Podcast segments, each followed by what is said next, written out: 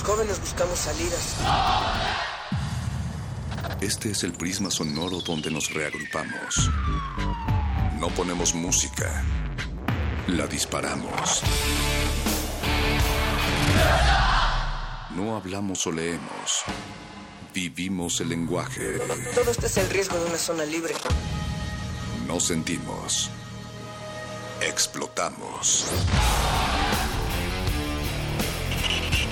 La razón y la emoción coexisten y conviven. Resisten. Este es un espacio para que formes parte de la resistencia. Resistencia modulada. No solo somos sonido.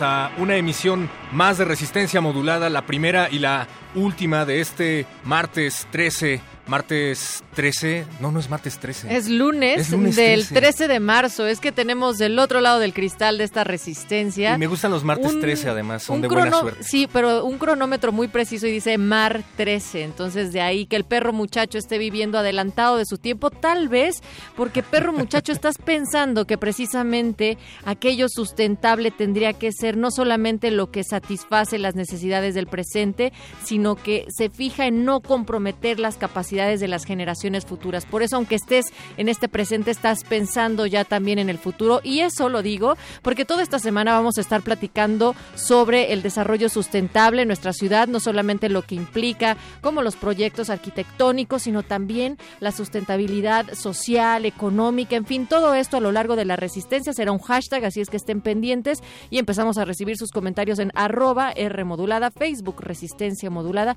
o nos pueden llamar directamente. 55 23 54 12 es el número cabalístico al que se tienen que atener. Y apúntenlo bien porque vamos a tener regalos en unos momentos más. Queremos primero decirles que las voces de los amigos imaginarios que tienen en las orejas en estos momentos son las de Natalia Luna y de su servidor el perro muchacho, Alba Martínez como Alba Martínez en la continuidad, Don Agustín Mulia como Don Agustín Mulia en la consola. El y crítico más feroz del otro lado del cristal. Así es y nos da mucho gusto de tenerlo del otro lado del cristal junto con Betoques como Betoques y Yeso Arraciel como Yeso Arraciel en esta producción eh, que están recibiendo a través del 96.1 de FM Radio UNAM, la única revista radiofónica matutina que se transmite en las noches, Natalia Luna.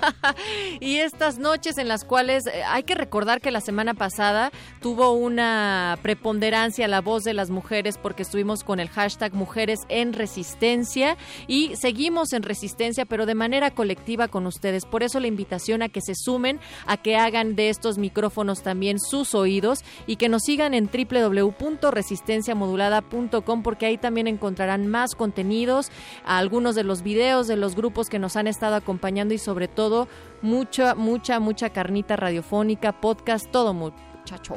Qué coincidencia, Natalia Luna, porque justamente esta noche los muerdelenguas, la sección de literatura y galletas de resistencia modulada, estarán hablando de coincidencias en la literatura. ¿Tú crees que... ningún reencuentro es coincidencia, perro? Yo creo que todo es fortuito, pero puede no serlo al mismo tiempo, así es que estaré pendiente de esa emisión. Lo que no es coincidencia es que siguiendo a los muerdelenguas, la sección de literatura, la sección de música de los cultivos de ejercios presenten como parte del Festival Normal que se llevó a cabo este fin de semana, el fin de semana pasado, pues todavía hay una vicina en la cabina y van a tener a Ava Rocha presentando y platicando sobre el concierto de mañana en departamento. Y la curaduría musical de Playlist esta noche correrá a cargo de, lo voy a decir tal como me dijeron que se dice, eh, porque dicen que se enoja, así es que espero yo no estar aquí en este, cuando aparecen los micrófonos. Eh, One O O One O.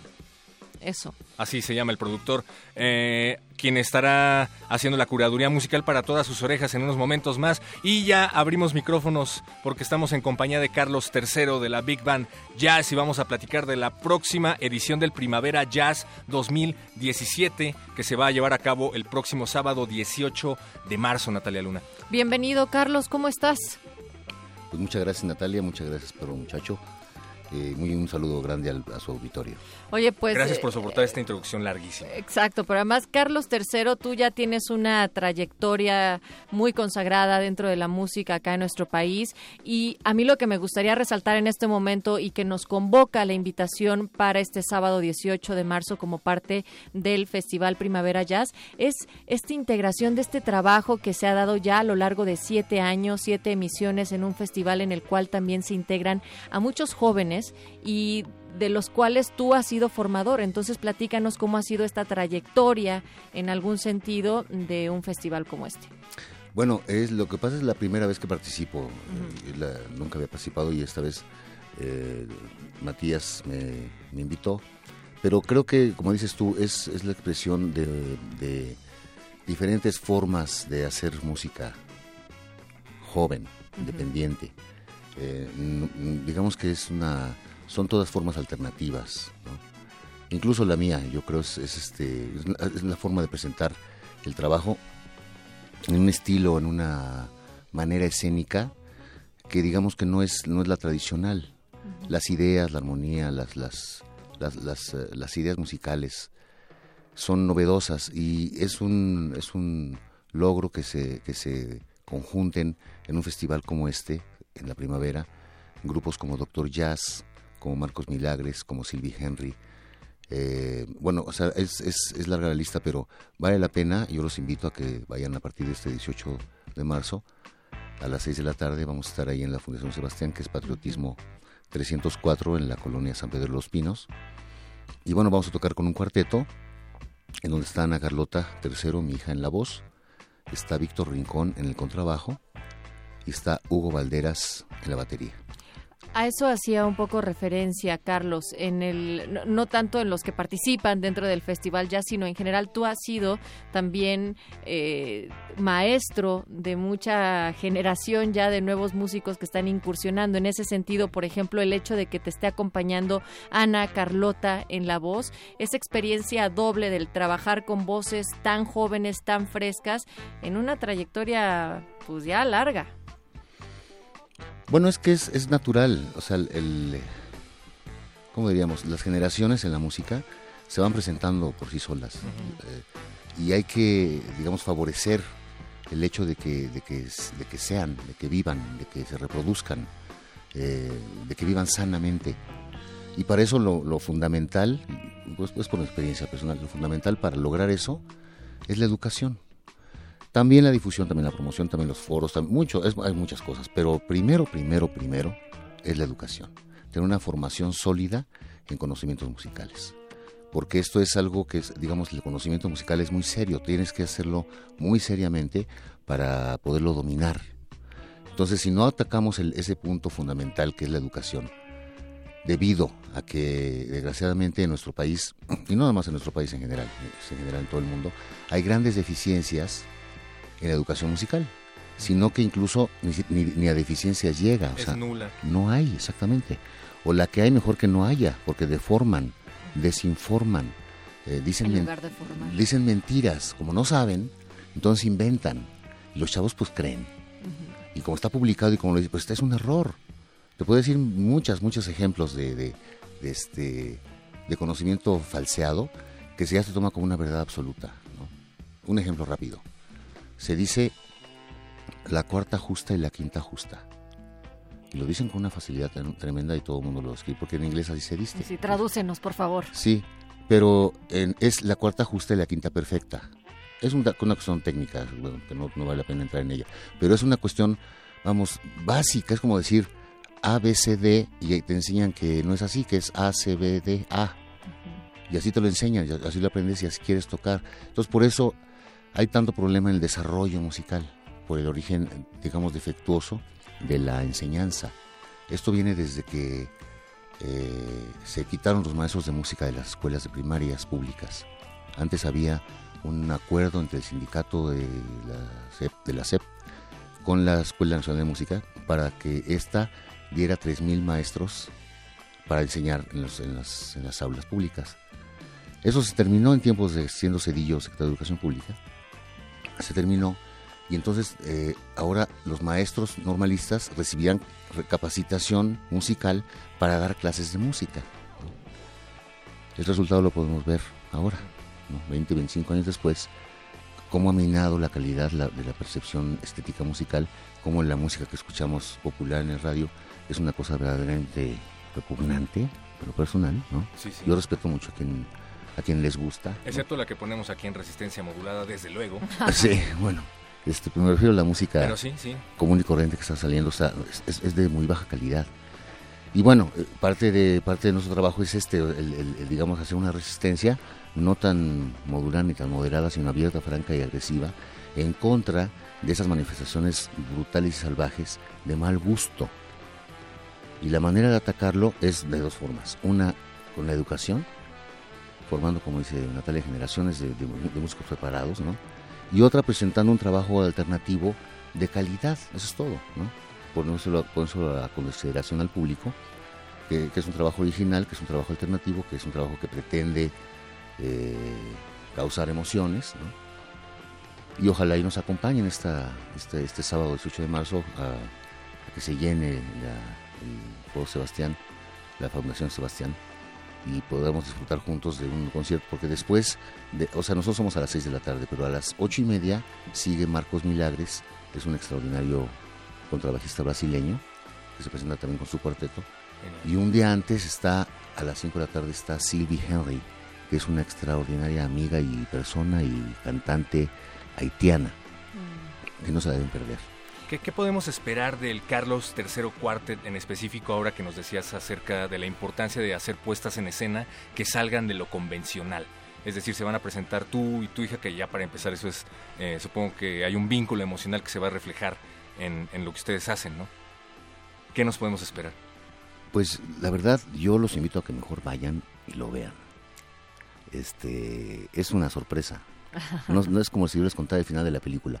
No, vayan, vean. Es, es, una, es una propuesta eh, alternativa, nueva, fresca. Ana es muy joven, tiene 23 años. Ah, bien. Este, Hugo tiene 40. Eh, Víctor tiene 30. Eh, yo ya no me acuerdo. Este, pero bueno, estamos, estamos, estamos en esto, estamos vivos estamos este, vigentes, estamos trabajando, estamos este, tratando de que la gente se entere de que estamos este, eh, poniendo huevos y cacareándolos, ¿no? En el sentido... En el mejor sentido. En, el único sentido. Y en el jazzístico también. Claro, por supuesto. Y bueno, también tenemos la Big Band, ¿no? Que, que tenemos nuestros eventos y nuestras actividades ahí, este en eventos sociales y que tenemos la variedad de que tenemos una big band formada por 30 músicos que nos le llamamos mega big band, que es el doble del tamaño normal de una, big, band. Y tenemos eventos, tenemos eventos sociales, este, privados importantes, que es lo que nos mantiene activos y nos mantiene pues, con ganas de seguir este, trabajando y siguiendo viviendo de la música y aportando pues ejemplo y conocimiento y también ejemplo en lo que en lo que nos equivocamos sobre todo. Pues precisamente para que Carlos III no les tenga que describir qué es lo que van a escuchar este sábado 18 de marzo a las 6 de la tarde en la Fundación Sebastián, pues llámenos al 55 23 54 12 porque nos va a regalar dos pases sencillos para la primera persona que llame, entonces llámenos y si ya no alcanzan un pase para este sábado 18 de marzo, también trajo con él tanto un ejemplo de lo que ustedes podrían escuchar este sábado con Carlos III Jazz Latino titulado En Casa y otra producción con la Big Band o la Mega Big Band, como ya lo ha dicho, titulada Noches de Blanco y Negro, que nos la va a dejar firmadita para que ustedes que nos llamen. El número al que tienen que marcar ahora mismo, porque Yeso ya está listo con su ejército de minions para contestar su llamada, es el 55 23 54 12. Lo repetimos, 55 23 54 12 y se va a llevar dos pases para este evento del próximo sábado 18 de marzo que no se pueden perder. Y además, eh, creo que en general está bastante accesible. Vayan, por favor, no se lo pierdan. Es una muy buena oportunidad, Natalia. Pueden encontrar eh, la información también y el cartel en nuestras redes en Resistencia Modulada y recordarles que la Fundación Sebastián está en Avenido Patriotismo 304 en la colonia San Pedro de los Pinos. Y te podemos encontrar en arroba Carlos Tercero Jazz. ¿Y en dónde más, mi querido Carlos? Bueno, estamos en Facebook en Carlos III de León. Estamos en este mi email, si gustan apuntarlo, eh, Carlos III arroba prodigy.net.mx. Venga, pues muchísimas gracias y sobre todo mucho éxito este sábado 18 de marzo, Carlos, eh, en parte dentro del contexto del Festival Primavera Jazz 2017 y precisamente vamos a tener una selección de este disco en el formato que estarás presentándote con tu cuarteto de el fonograma titulado En casa. Esto no es amor. es. ¿Qué nos puedes decir sobre este tema? Eso no es amor. ¿Qué les puedo decir sobre eso? No es amor. Eso. Que sí es amor. ¿Qué es entonces? Pues imagínense, si no es amor, ¿qué será? No, este, ya en serio, en serio, este título se lo puso una ex. Es un poco triste la historia, pero bueno, ya que lo preguntaron, ya que lo sepa, si lo sabe Dios, que lo sepa el mundo. Estaba yo componiendo. Entonces, este, estaba compon- componiendo esta pieza en una forma de samba porque iba a ser una banda y era el tema, digamos, de la banda. Y al terminar, bueno, mi ex me estaba reclamando ciertas cosas, con toda razón, por supuesto, de nuestra vida personal. Y pues yo estaba componiendo y en eso me reclamó de que yo no la pelaba y que eso no es amor. De que yo no la... Entonces dije, ese es el título de esta canción. Eso no es amor. Carlos III Cuartet. Vayan a escucharlos el sábado 18 de marzo. Gracias, Carlos. Gracias a usted.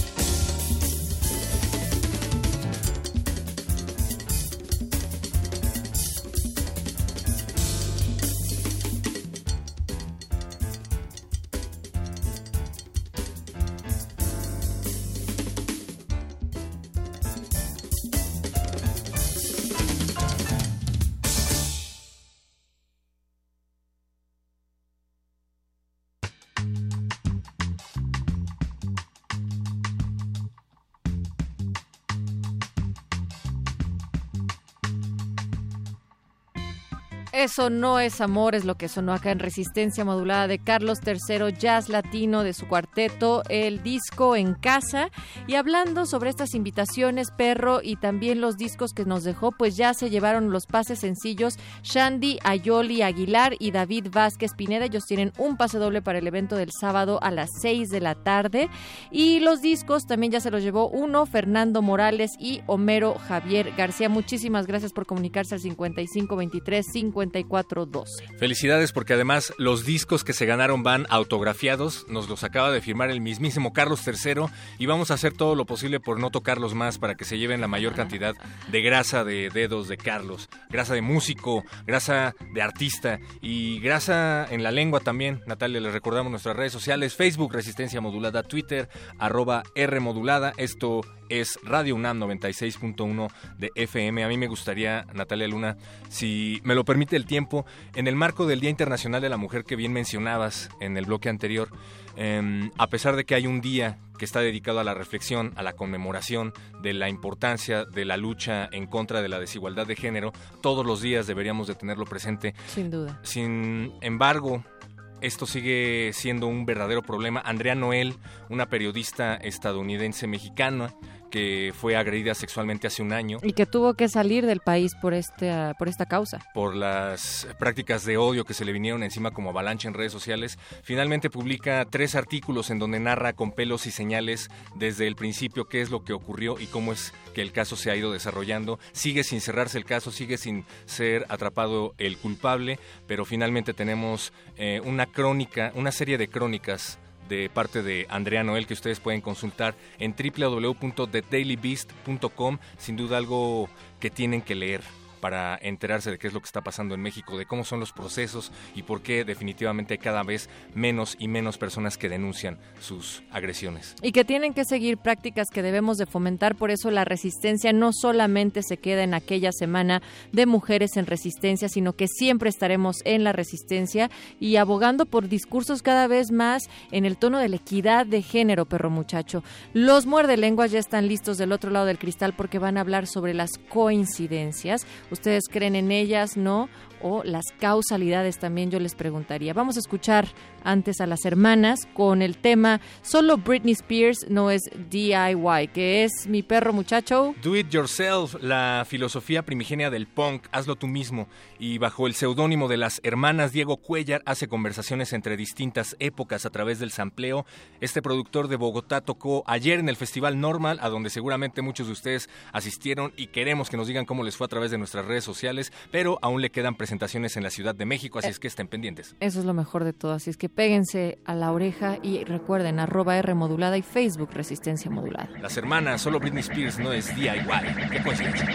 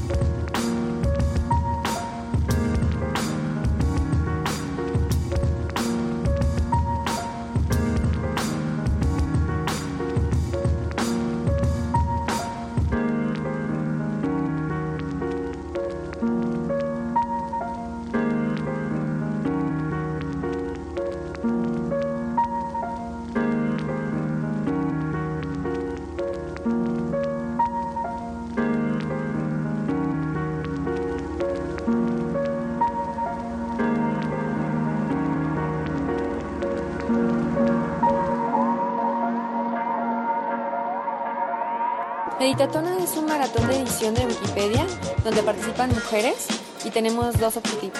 Que más, que más mujeres se editen Wikipedia, porque a nivel global, de 10 personas que editan Wikipedia, solo una es mujer. Y por otra, también queremos que más información sobre las aportaciones de las mujeres esté en la Wikipedia, porque por ejemplo, del total de biografías que existen en Wikipedia, solo el 16%, solo el 16 son sobre mujeres. Y en esta editatón en específico nos estamos enfocando a las contribuciones de mujeres escritoras mexicanas.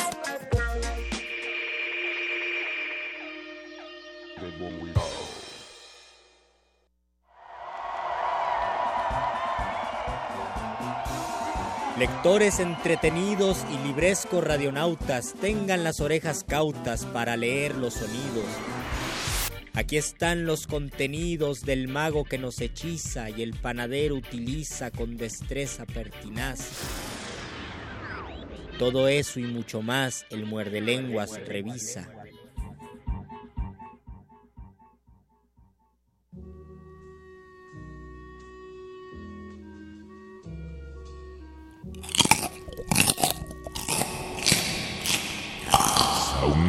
Muerde lenguas. Muerde lenguas. Es lunes 13 de marzo de 2017, son las 21.35 con 40 segundos. Esto es el Muerde Lenguas, el programa de literatura, galletas y coincidencias. El que les está hablando es Luis Flores del Mal. Qué curioso, yo iba a decir exactamente lo mismo, Luis Flores. Lo sé. Incluso con la casi tos que me da. Con la casi tos. Otra vez, cada vez que le abren el micrófono es una coincidencia que a Luis Flores le da la tos. Les habla el Mago Conde desde este micrófono, quien va a hablar cada vez que Luis tenga que toser. Así que si me escuchan de pronto interrumpirlo, no crean que es una grosería. Le estoy salvando la vida a mi compañero. Una de las coincidencias más bonitas es que tenemos Twitter y Facebook. Twitter es arroba R modulada. Y el Facebook es resistencia modulada. Y no es coincidencia, y si no es que ambas te remitan a resistencia modulada porque pues así fue pensado. Queremos que nos cuenten sus coincidencias, las casualidades más fuertes que han tenido. Este, un amigo dijo, eh, no tenía para su pasaje y dijo, Dios, si me encuentro dinero en la calle para mi pasaje, voy a creer en ti. Se encontró cinco pesos y pudo regresar. Creo que sigue siendo ateo, así que respeten sus coincidencias, por favor.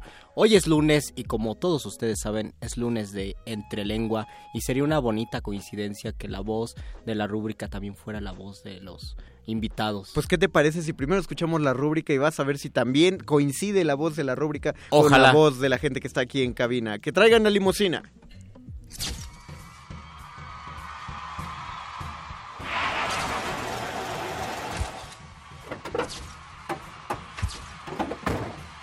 Aquí, pura gente fina.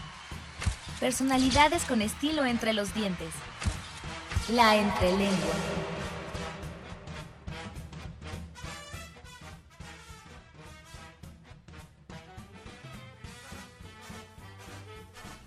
La entrelengua. ¿Volvió a sonar? Es la misma voz. Es exactamente. Oh, qué coincidencia. Oh, qué coincidencia que suenen las mismas voces. Tenemos en cabina a Marisol Cordurier y Abigail Espíndola. Bienvenidas, amigas, por estar bienvenida, aquí. Bienvenida, Marisol, bienvenida, Abigail. Hola, muchas gracias. Eh, la, realmente la entrevista aquí es cómo, cómo se le ocurren a Marisol todas las rúbricas de resistencia modulada. No, van a venir, a, nos vienen a hablar acerca de un montaje que están presentando en la gruta en el Centro Cultural Helénico, Memorias de Abajo. ¿No, ¿No es así, chicas? Cuéntenos, ¿de qué, ¿de qué va la obra? Así es, Memorias de Abajo es la adaptación de tres cuentos de Leonora Carrington, La Dama Oval, La Debutante y El Enamorado. Y estas tres historias están eh, unidas por Alicia en el País de las Maravillas. Okay. Entonces lo que vemos es a Leonora Carrington, el personaje de Leonora Carrington, eh, persiguiendo al conejo blanco de Alicia. Ok, ¿quién, esa idea de quién fue, del adaptador, de ustedes, de... Esa es una eh, idea de Gina Botello, que es nuestra directora. Saludos, Gina. Saludos. y pues resulta muy fascinante ver a, eh, el personaje de Leonora eh, seguir, al, seguir al conejo blanco por todos estos cuentos maravillosos y, y eh, estos momentos tan especiales que retrata en sus, en sus cuentos.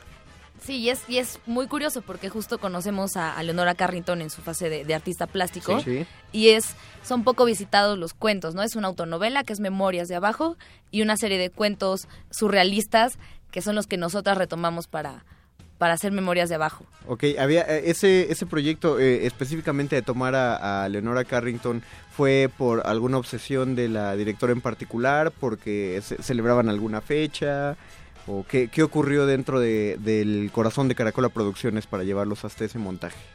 Bueno, pues fue una unión de ambos, ¿no? Eh, esta compañía sobre todo está formada por mujeres. Ajá. Entonces, nuestra línea un poco temática y política, ahorita que hablamos acerca de las mujeres también, eh, es como poner atención en, en las figuras de mujeres que han destacado en el ámbito artístico. Entonces empezamos con, con Sherazad, que es la historia de las mil y una noches, contada a partir del personaje de, de Sherezada. Eso fue otro- eh, otra Ese fue, el- producción esa anterior. fue otra producción anterior. Continuamos con la beca del Fonca de, de aquí presenta Abigail Espíndola, Ajá. hablando de Silvia Plath, la poeta norteamericana, y, de, y de sus poemas.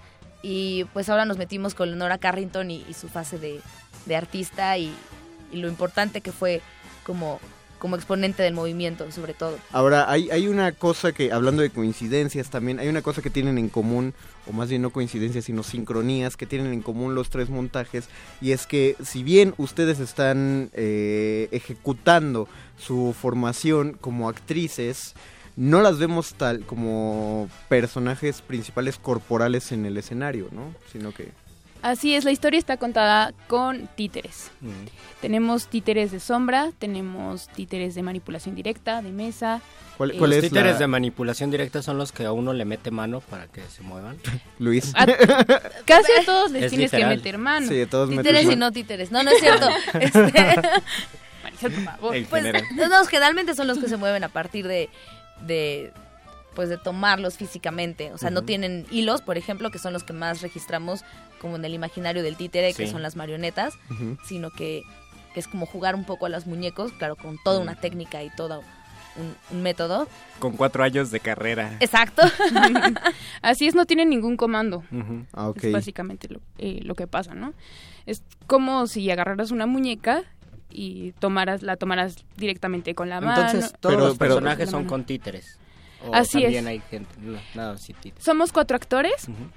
Y jugamos entre estas dos dimensiones del actor como personaje y al actor como narrador y como titiritero. Entonces, por ejemplo, en el caso de Marisol y yo, nosotras dos somos eh, dos narradoras que vamos eh, llevando a Leonora por estos mundos maravillosos. Como que Sí. lo vemos así como, como si le estuviéramos haciendo travesuras. Somos ¿no? como las gemelas de The Shining. Bueno, Ah. Aparecen a la mitad de eh, la entrada del teatro cuando uno se va acomodando. exactamente. Ah, Y luego todo se va llena de sangre, ¿va? Exacto. Entendido. Y además llevamos vestidos parecidos. Ah, no, No, eso pero, pero sí es, sí es interesante justo esta doble función del actor, ¿no? Tanto como, Ujú. como titiritero, como personaje y como narrador. Y es un juego eh, bastante psicótico de aparecer y desaparecer frente del espectador. Ok. O sea, ¿en qué momento tú incorporas un personaje o, o- o narras hacia el público? ¿Y en qué momento tomas un objeto o un títere y, Y se desplaza el foco, y ¿no? se desplaza el foco exactamente? Es, es, un, es un pacto de ficción con la gente. La gente debe saber de pronto, ah, ya no claro, debo aquí ver- ya no estoy yo. ya no te veo a ti, ya no eres parte de la historia. Cuando entonces cuando en el futuro escuchemos sobre Caracola Producciones va a ser sinónimo de este tipo de teatro? Así es. Sí, es básicamente lo que hacemos en la compañía. Hacemos teatro en miniatura. Nuestros proyectos anteriores, todos habían sido eh, teatro en miniatura y sombras. Y ahora lo que estamos haciendo es integrar otras técnicas que no habíamos usado en montajes anteriores, eh, como los que ya les mencioné.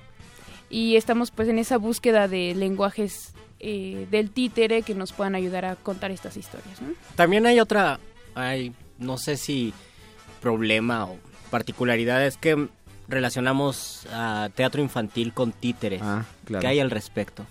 Claro. Hay, hay, hay títeres desnudos en escena. Hay títeres desnudos, para que dicen no puedan- palabrotas. Exacto, son títeres groseros, ¿no? Son violentos. Este, no, Chucky. justo, Ah, no. sí es, sí es algo que, que nosotros nos hemos encargado junto con muchas compañías en México, que es recuperar el lenguaje del títere como una expresión no solo del teatro infantil, no solo del teatro didáctico, tal vez, ¿no? Claro. Y, y creo que está muy logrado en México. Hay muchísimos autores, incluso, que escriben para, para este tipo de, de espectáculo. Y en nuestro caso, nosotras eh, trabajamos de esa forma. Intentamos. Cada espectáculo es distinto, ¿no? La- el nivel de complejidad o de profundidad en cuanto a discurso y en cuanto, y en cuanto a, a tema es distinta. Entonces, por ejemplo, en Lady Lazarus era un poco adentrarnos a, a este mundo de, de lo femenino y lo masculino y reconciliarlo. Y, y de paso hablábamos de las violaciones, ¿no? Que finalmente es un tema que a nosotros nos concierne como en lo, en lo personal y en lo social. Y, y Silvia Plath tocamos el tema de- del suicidio a través de su poesía. Y ahora, extrañamente, esta obra nació así, nació para todo público. ¿Y es un tema en específico? ¿La búsqueda tal vez o algo por ahí? Pues partimos de la búsqueda del conocimiento, ¿no? El, el conejo blanco como un símbolo de, del conocimiento que, que, se, que toda la obra va, Ujú. va de perseguir a este, a este ente, ¿no? Que nosotros ponemos en, en forma de un lindo conejito. Si ustedes quieren, quieren enterarse más a fondo de qué va Memorias de Abajo, podemos dar co- eh, coordenadas, dónde, cuándo, a qué hora. Los esperamos en el Centro Cultural Helénico, en el Foro La Gruta, los a las ocho y media de la noche, todos los viernes, hasta el 21 de abril. Todos los viernes hasta el 21 de abril. Eh, Así es. recuer- Repetimos, viernes en el- la gruta del Centro Cultural Helénico, 8 y media de la noche, 20-30 horas. Ah, Que vayan no está muy lugar. lejos del metro Barranca, ¿verdad? Exactamente, es el que queda ahí cerquita, pues es el Centro también Cultural atrás de alguna estación de, in- de insurgentes, no me acuerdo. cuál es. Metrobús Ah, Altavista. Metrobús Altavista, nada más recorres justamente pla- eh, la parte donde está Plaza Altavista y hay una calle larga, muy bonita, empedrada, eh, la caminas toda y llegas hasta Claro, el Centro o donde Cultural bien podemos recordar que estaban los cochinitos de Avenida Revolución. ¿Había cochinitos en Sí, Avenida Revolución? por supuesto, era una gran cosa, el alimento de los actores de ese lugar. Yo solo había ido, yo solo pude ir a Cochinitos una vez. Pero eh, ya saben que nosotros siempre logramos sacar a nuestros entrevistados, así que Luis Flores, tenemos regalos también para la audiencia. Así que es el mejor momento de toda la semana porque con mi maravillosa voz digo los números de cabina para que ustedes se comuniquen. Y, y tu voz convoca gente. Y... Y mi voz convoca, mi voz convoca gente y sirve para que se ganen qué, Conde. Se van a ganar las primeras dos personas que nos llamen un pase doble, o sea, cada una se lleva un pase doble. O sea, regalamos dos pases dobles, va- van cuatro gratis, si, si alguien no me entiende. Pero no, pero no se tienen que Pero hablan conocer- dos. Pero no se tienen que conocer esos cuatro, o sea, nada más se conoce el que llama y invita. Exactamente. Llamen dos personas a nuestros teléfonos. Cada persona que llame se va a llevar un pase doble para la función de este viernes, que es viernes 17 de Viernes marzo. 17, Sí, viernes 17 de marzo a las 20-30 horas. Por favor, lleguen a las 20 horas al Centro Cultural Helénico para recoger su boletito. Y son lo- la- van a ser las primeras dos personas que nos llamen, Luis. Hasta tomaste agua para prepararte. Y ¿A tome dónde? aire. Al 55 23 54 12. ¿Otra vez? 55 23 54 12. Muy bien, solamente tenemos esa línea, así que por favor abarroten en este momento. Tenemos dos pases dobles. ¿Algo con lo que quieran despedir a los escuchas sobre Memorias de Abajo? Pues que vean la cara de la rúbrica. A ver, a ver qué opinan. Y no, agradecer a Resistencia, que es un lugar increíble, que me encanta estar aquí, me encanta estar, cuando es en programa me encanta, y cuando estoy en el micrófono con el señor Conde, pues es muy divertido. A nosotros nos con encanta ustedes. escuchar tu voz los lunes y los miércoles cuando das la bienvenida a la entrelengua, a la hora de la iluminación. Cuando nos ayudan en las cápsulas. Muchas Exacto, gracias, perro Marisol. muchacho, muchas gracias a todos los de Ah, Radio mira, ahí está perro muchacho Perro muchacho. Y ya, querido. y Yeso y su ejército de becarios ya están tomando las llamadas, ya se van a ir Eh, esos boletos, muy se los haremos llegar.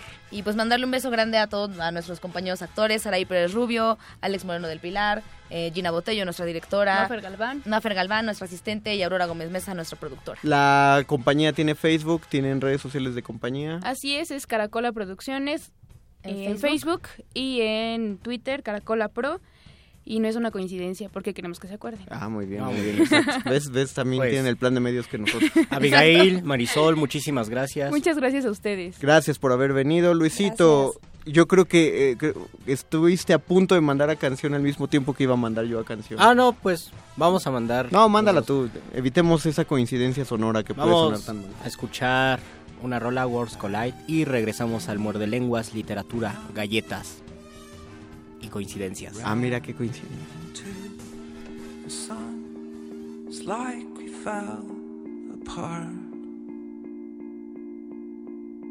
Yes, you stole my heart. I searched these wasted years to wipe away the tears as my heart began to crack. Can't go back. And I can hardly speak when you're in front of me. I can't breathe. I can't breathe.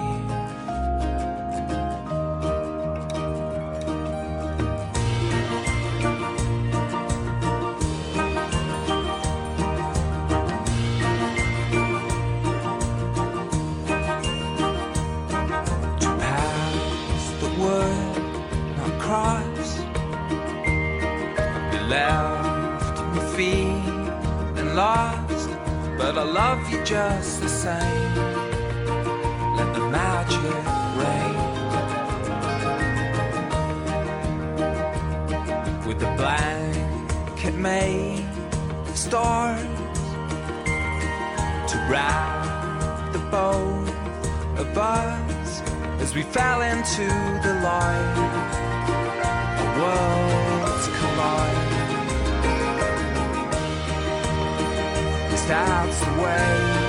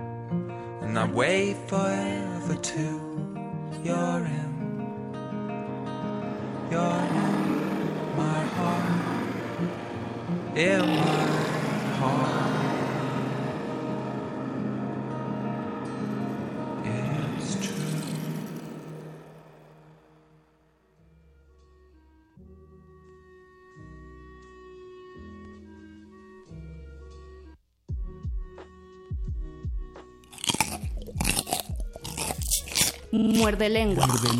Muerde lenguas. De pronto, sin motivo, graznido, palaciego, cejijunto, microbio, padre nuestro, dicterio, seguidos de incoloro, bisiesto, tegumento, ecuestre, Marco Polo, patizambo, complejo.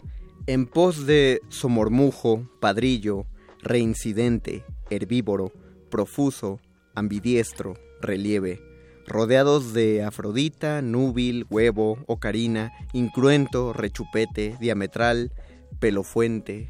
En medio de pañales, fraviolacio, penates, toronjil, nigromante, semibreve, cevicia, entre cuervo, cornisa, imberbe, garabato, parásito, almenado, tarambana, equilátero. En torno de nefando, hierofante, guayabo, esperpento, cofrade, espiral, mendicante, mientras llegan incolume, falaz, ritmo, pegote, cliptodonte, resabio, fuego fatuo, archivado. Y se acercan macabra, cornamusa, heresiarca, sabandija, señuelo, artilugio, epiceno, en el mismo momento que castálico, envase, llama sexo, estertorio, zodiacal, disparate, junto a sierpe. No quiero, me resisto, me niego. Los que sigan viniendo han de quedarse adentro. La paz, la avispa, el taco, las vertientes, el muerto, los decilitros, el búho, los lugares, la tiña, los sarcófagos, el vaso, las morenas, el desconocimiento, la olla, el monaguillo, las gotas, el olvido, la potestad, los primos, los arcángeles, la aguja, los párrocos, el ébano, el desaire, la parte, el tipo, el estupor, el alma. Dúctil, azafranado, externo, nítido, portátil viejo, trece, ensangrentado, fotografiadas, listas, tumefactas, conexas, largas, encintadas, pérfidas. Ardiendo, comparando, viviendo, enfureciéndose, golpeando, analizando, oyendo, estremeciéndose, muriendo, sosteniéndose, situándose, llorando. Después, estos, aquí, después, encima, quizás, mientras, detrás, tanto, tan nunca, debajo, acaso, lejos, siempre, aquello, mañana, cuánto, cuánto. Lo horrible, lo suntuario, lo lentísimo, lo augusto, lo infructuoso, lo asiago, lo crispante, lo mojado, lo fatal, lo todo, lo purísimo, lo lóbrego, lo acerbo, lo satánico, lo táctil, lo profundo.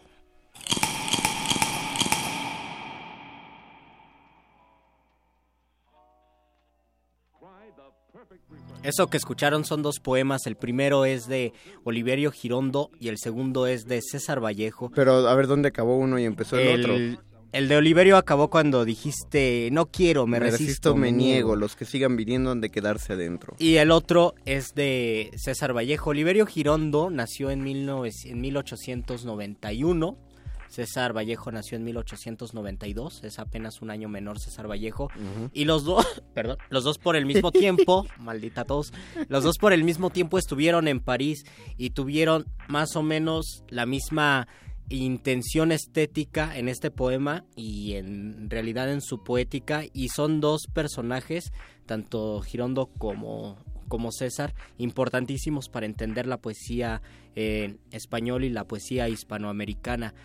Yo conocía desde hace mucho tiempo el poema de, de César Vallejo que se me hacía espectacular porque son un montonal de palabras y después conocí el poema de Oliverio Girondo que también son un montonal de palabras, se titula Rebelión de vocablos y dije, qué coincidencia, son poetas muy parecidos y estos poemas son muy parecidos. Qué curioso y qué coincidencia. Recuerden que tenemos redes sociales, Twitter, arroba R modulada. Facebook, Resistencia Modulada, mientras Luisito se sigue eh, refrescando, el gaznate, para no tener que seguir eh, tosiendo ante nuestros oídos. Tú tienes una coincidencia importante que compartir en este momento, ¿sí, Conde? Ah, ¿me hablas a mí o a los escuchas? A ti y a los escuchas también. En el momento que planteamos hace ocho meses en nuestra junta de planeación, que, que es cuando planeamos este tema, eh, hace ocho meses, en el momento que dijiste acerca de las coincidencias, inmediatamente pensé en la mayor coincidencia literaria que no es una coincidencia, de la cual ya hemos hablado, y es la muerte de Shakespeare y de Miguel de Cervantes. Los dos grandes, cada uno el, el mayor... Y tal vez Garcilaso, el Inca. Y, del Inca Garcilaso. Yo, yo digo que, con todo respeto de, del Inca, eh, se empezó a hacer caso del Inca Garcilaso nada más como por, por corrección, como por no dejar pasar. Pero así que digas... Ah, claro. Hombre, qué interesante está lo que escribe. Pues, sobre, sobre todo porque también el género de la crónica de India, muchas veces nosotros no estamos acostumbrados a leerlo como literatura. O sea, nunca vamos a Mm. leer a los cronistas de Indias, por mejores retores que fueran, mejores escritores en cuestión de retórica, no los vamos a leer como a Cervantes. Entonces, tal vez por eso entra como personaje importante de, de la No, no colonia estoy- del Imperio claro, no. Español, pero no como el escritor Me- este literato. No me malentiendan, me disculpo ante todos los historiadores del arte y los historiadores literarios por ahí. No estoy diciendo que, no, no demerito el trabajo de Garcilaso, no estoy diciendo que, que no tenga una función, que no sea, digamos, bueno lo- lo- su trabajo, simplemente digo que a niveles de intereses, que es por lo que yo me guío, o sea, de lo, de lo que te atrapa, de lo que te cautiva en una lectura, definitivamente me voy a ir más hacia lo cervantino o lo shakespeariano. Claro. Que, eh, repetimos, para quien no sepa, se le va por ahí el dato, dicen que ambos mueren el 23 de abril, pero la diferencia es que uno, unos usaban el calendario Gregoriano. y el otro es el juliano, entonces hay, hay ahí una diferencia. No es tantisísima, o sea, son, son algunos Son 10 días, días. Son 10 días de diferencia. Eso no sé si todavía cuente para algunos como coincidencia. Eso significa Sigue siendo el mismo año, Que por finalmente. ejemplo, en España era el 13, el 23 de abril y en Inglaterra me parece que era todavía el 13 de abril. Exactamente, pero ay, no, o sea, no se murió en el mismo día. No es que Shakespeare se murió el 13 de abril, pero tenía que contar. No, uno se muere el 23, el otro se muere el cuando Cada le tocó uno el en su 23. calendario. Pero digo, yo igual y todavía cuenta como coincidencia, Sí. porque justamente cada uno en su calendario el mismo día, es el mismo año, son los mayores exponentes de su literatura. Pero eh, por ahí tengo el dato y lo voy a buscar. Ahorita vamos a tener una pausa, entonces mientras voy a voy a ver si lo saco de que Shakespeare tiene más en común con el mayor exponente de la literatura en francés, de la literatura Ah, sí. francesa, que es eh, Molière. Tienen mucho, mucho de común ambos. Bueno, mucho de lo que se puede deducir, porque se sabe que de la, de la biografía de Shakespeare hay pocas cosas. Lo, lo primero que potenció la teoría de que William Shakespeare no existía o que era simplemente un actor que prestaba su nombre para otros dramaturgos más célebres, nace justamente de ello, de los pocos datos biográficos que existen sobre el bardo. Pero bueno, eso hablamos eh, ahorita que regresemos de la pausa. Les recordamos las redes sociales mientras. Tenemos Twitter, arroba R modulada. Facebook Resistencia Queremos Modulada. saber coincidencias que ustedes hayan visto en libros o coincidencias que ustedes hayan vivido, tal vez relacionadas con libros o no. o que Exactamente, conozcan. pero que de verdad digan, qué raro es el mundo, ¿por qué a mí me sucedió esto en este momento? Sincronícense con nosotros mientras vamos a una pausa y regresamos a Muerde Lenguas, literatura, galletas y, también literatura y galletas.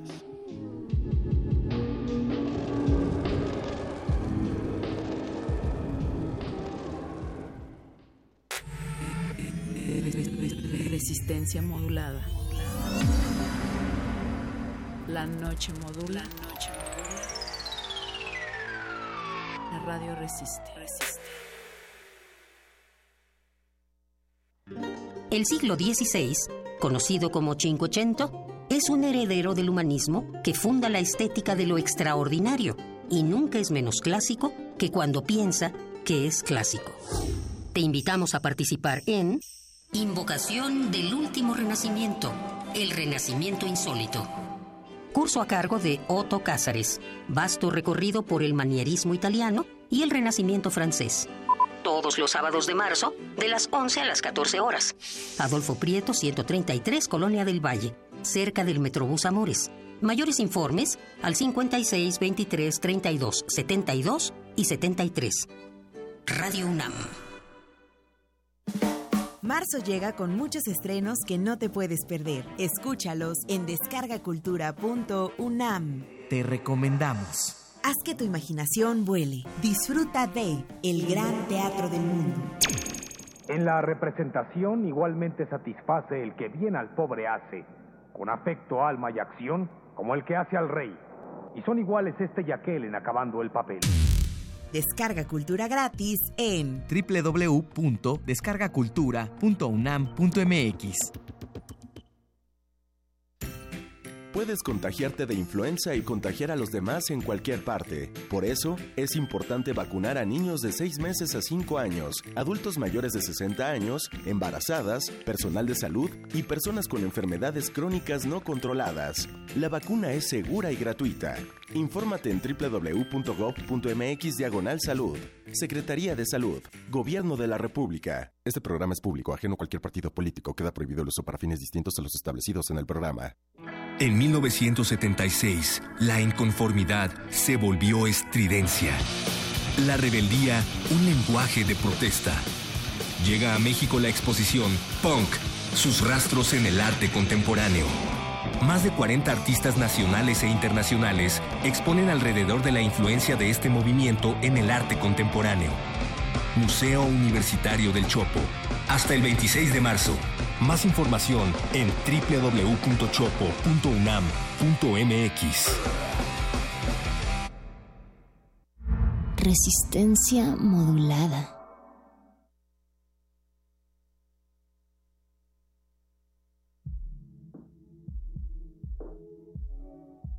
Él era un muerde lenguas. Guas, guas, guas, guas. Creo que mi mayor coincidencia, además de estar aquí en la radio con Conde y haber sido becario de la Ah, fundación, eh, esa es una coincidencia. Esa es una buena coincidencia. no lo había pensado. Eh, fue cuando compré un libro no, no es cierto. Me prestaron un libro, Rayuela. Eh, estaba en la facultad, quería leer la Rayuela. Y viste a una chica que leía Rayuela en Y el vi a una chica que no. Y se hablaron. No, de hecho no, no conocía a nadie por Rayuela más que a los personajes de, de Rayuela. Yo lo estaba leyendo, crucé un puente donde, en un puente donde no tenía que haber gente vendiendo cosas y había un señor vendiendo chacharitas.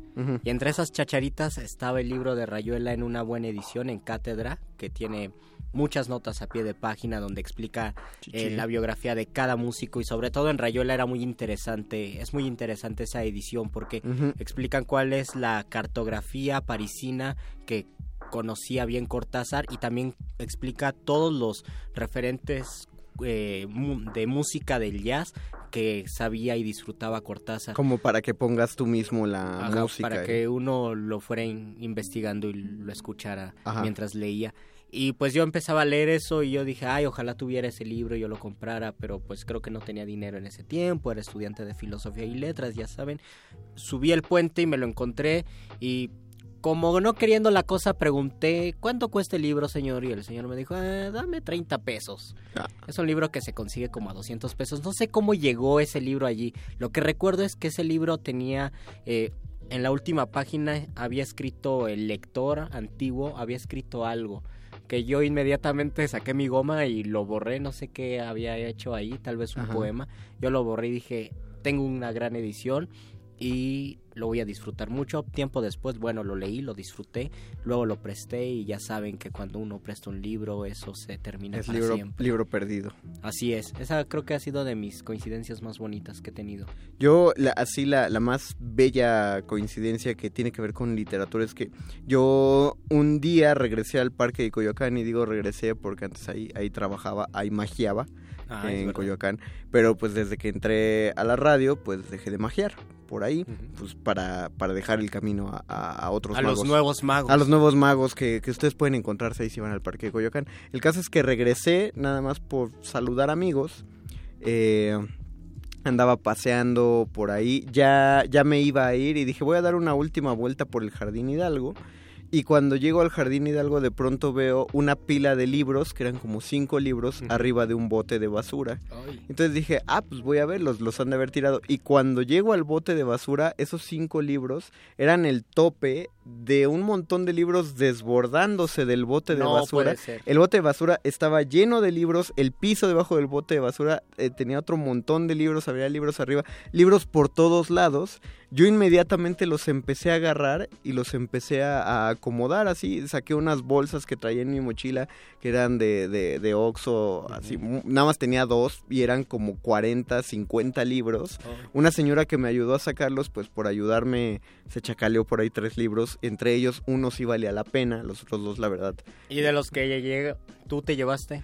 Era, eh, la mayoría eran muy buenos, sobre todo porque, primera coincidencia, muchos, eran muchísimos libros sobre teatro. Ah, no solo estudios de teatro, O sea, sino algún, textos algún teatrales. dramaturgo o actor frustrado que Exactamente. dijo, al carajo el teatro voy a volverme pero locutor pero había de, también". había de O había, algo así. había de todo en esos libros no solo eran los de teatro había eh, eran tres temas en particular que tenían esos libros teatro cine y sociología Eh, era era básico uno o dos libros de filosofía por ejemplo pero era muy definido el gusto del dueño de esos libros que yo supuse eh, por aquellas fechas creo no me gusta imaginar aunque suene feo que debió haber muerto y dejó los libros a una familia que no supo qué hacer con ellos y decidieron tirarlos. Yo tengo, tengo otra hipótesis. A ver. Y, de- y nunca, nunca lo vamos a saber. Nunca vamos a saber. Este señor era un profesor.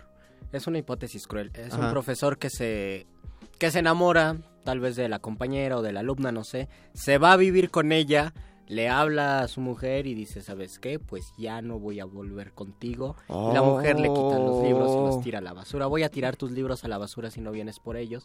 Y los tiro a la Me- basura. me O bien, gusta- me eran- gusta la historia. Eran todos los libros de una antigua relación y cuando él se separó, dijo... Los habían comprado entre los dos. O puede ser, o simplemente ella, ella le dijo, si no vienes pasado mañana por tus libros, los, Los tiro, tiro. a la basura. Y él dijo, pues tíralos y los tiro. Me gustan las historias, Luisito. Pues el caso es que, aparte, varios libros tenían anotaciones, tenían cartas Oh. de amigos en Europa. O sea, había, había historia ahí en todos esos libros. Pero, pues te digo, eran 50 libros. ¿Cómo iba a cargar yo 50 libros? Segunda coincidencia, justo cuando estoy volteando a mi alrededor para saber cómo le voy a hacer, pasan por ahí por el parque caminando unos tíos que viven justo en la misma casa donde yo vivía. Y entonces los veo. Pero ahí lo raro es que Coyoacán y donde tú vivías es muy... Sí, yo vivía en Ciudad Neza. No sé, no sé qué, qué pasaba, por qué andaban por ahí. Fueron a pasear, me los encontré de la nada, llevaban coche, me dijeron súbete, me ayudaron a subir los libros y listo, así, así los pude transportar. Algo hiciste bien. Para que nos pueda hablar más acerca de coincidencias en este dolor dentro de la cabina que está ocurriendo porque a la mamá de Dumbo le acaban de traer a su hijito, invocamos la presencia del doctor Arqueles. A ver, deja saco el pífano. ¿El qué? La No, flauta. no, no, déjate Eso. eso adentro.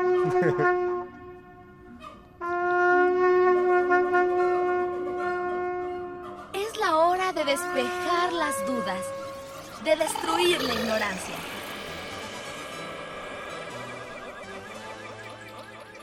Es la hora de la iluminación con el doctor Arqueles. Bienvenido, doctor Arqueles. Estamos en el último segmento del Muerde Lenguas de Resistencia Modulada. Estamos hablando acerca de las coincidencias. Esperábamos los comentarios de la audiencia, pero parece que todos se pusieron de acuerdo y fue una gran coincidencia que nadie quisiera hablar. Doctor, bienvenido. Bienvenido, doctor Arqueles. Usted, creo, creo que la pregunta es básica aquí. ¿Usted cree en las coincidencias, Doc? Definitivamente, Mario, y no es porque crea en ellas, es porque hay una justificación teórica incluso para hablar de lo que yo defino como sincronicidad. Pero eh, eh, a, a eso iba. ¿Es lo mismo la sincronicidad que la coincidencia? Yo pienso que, bueno, doc, eh, quiero dar primero mi opinión.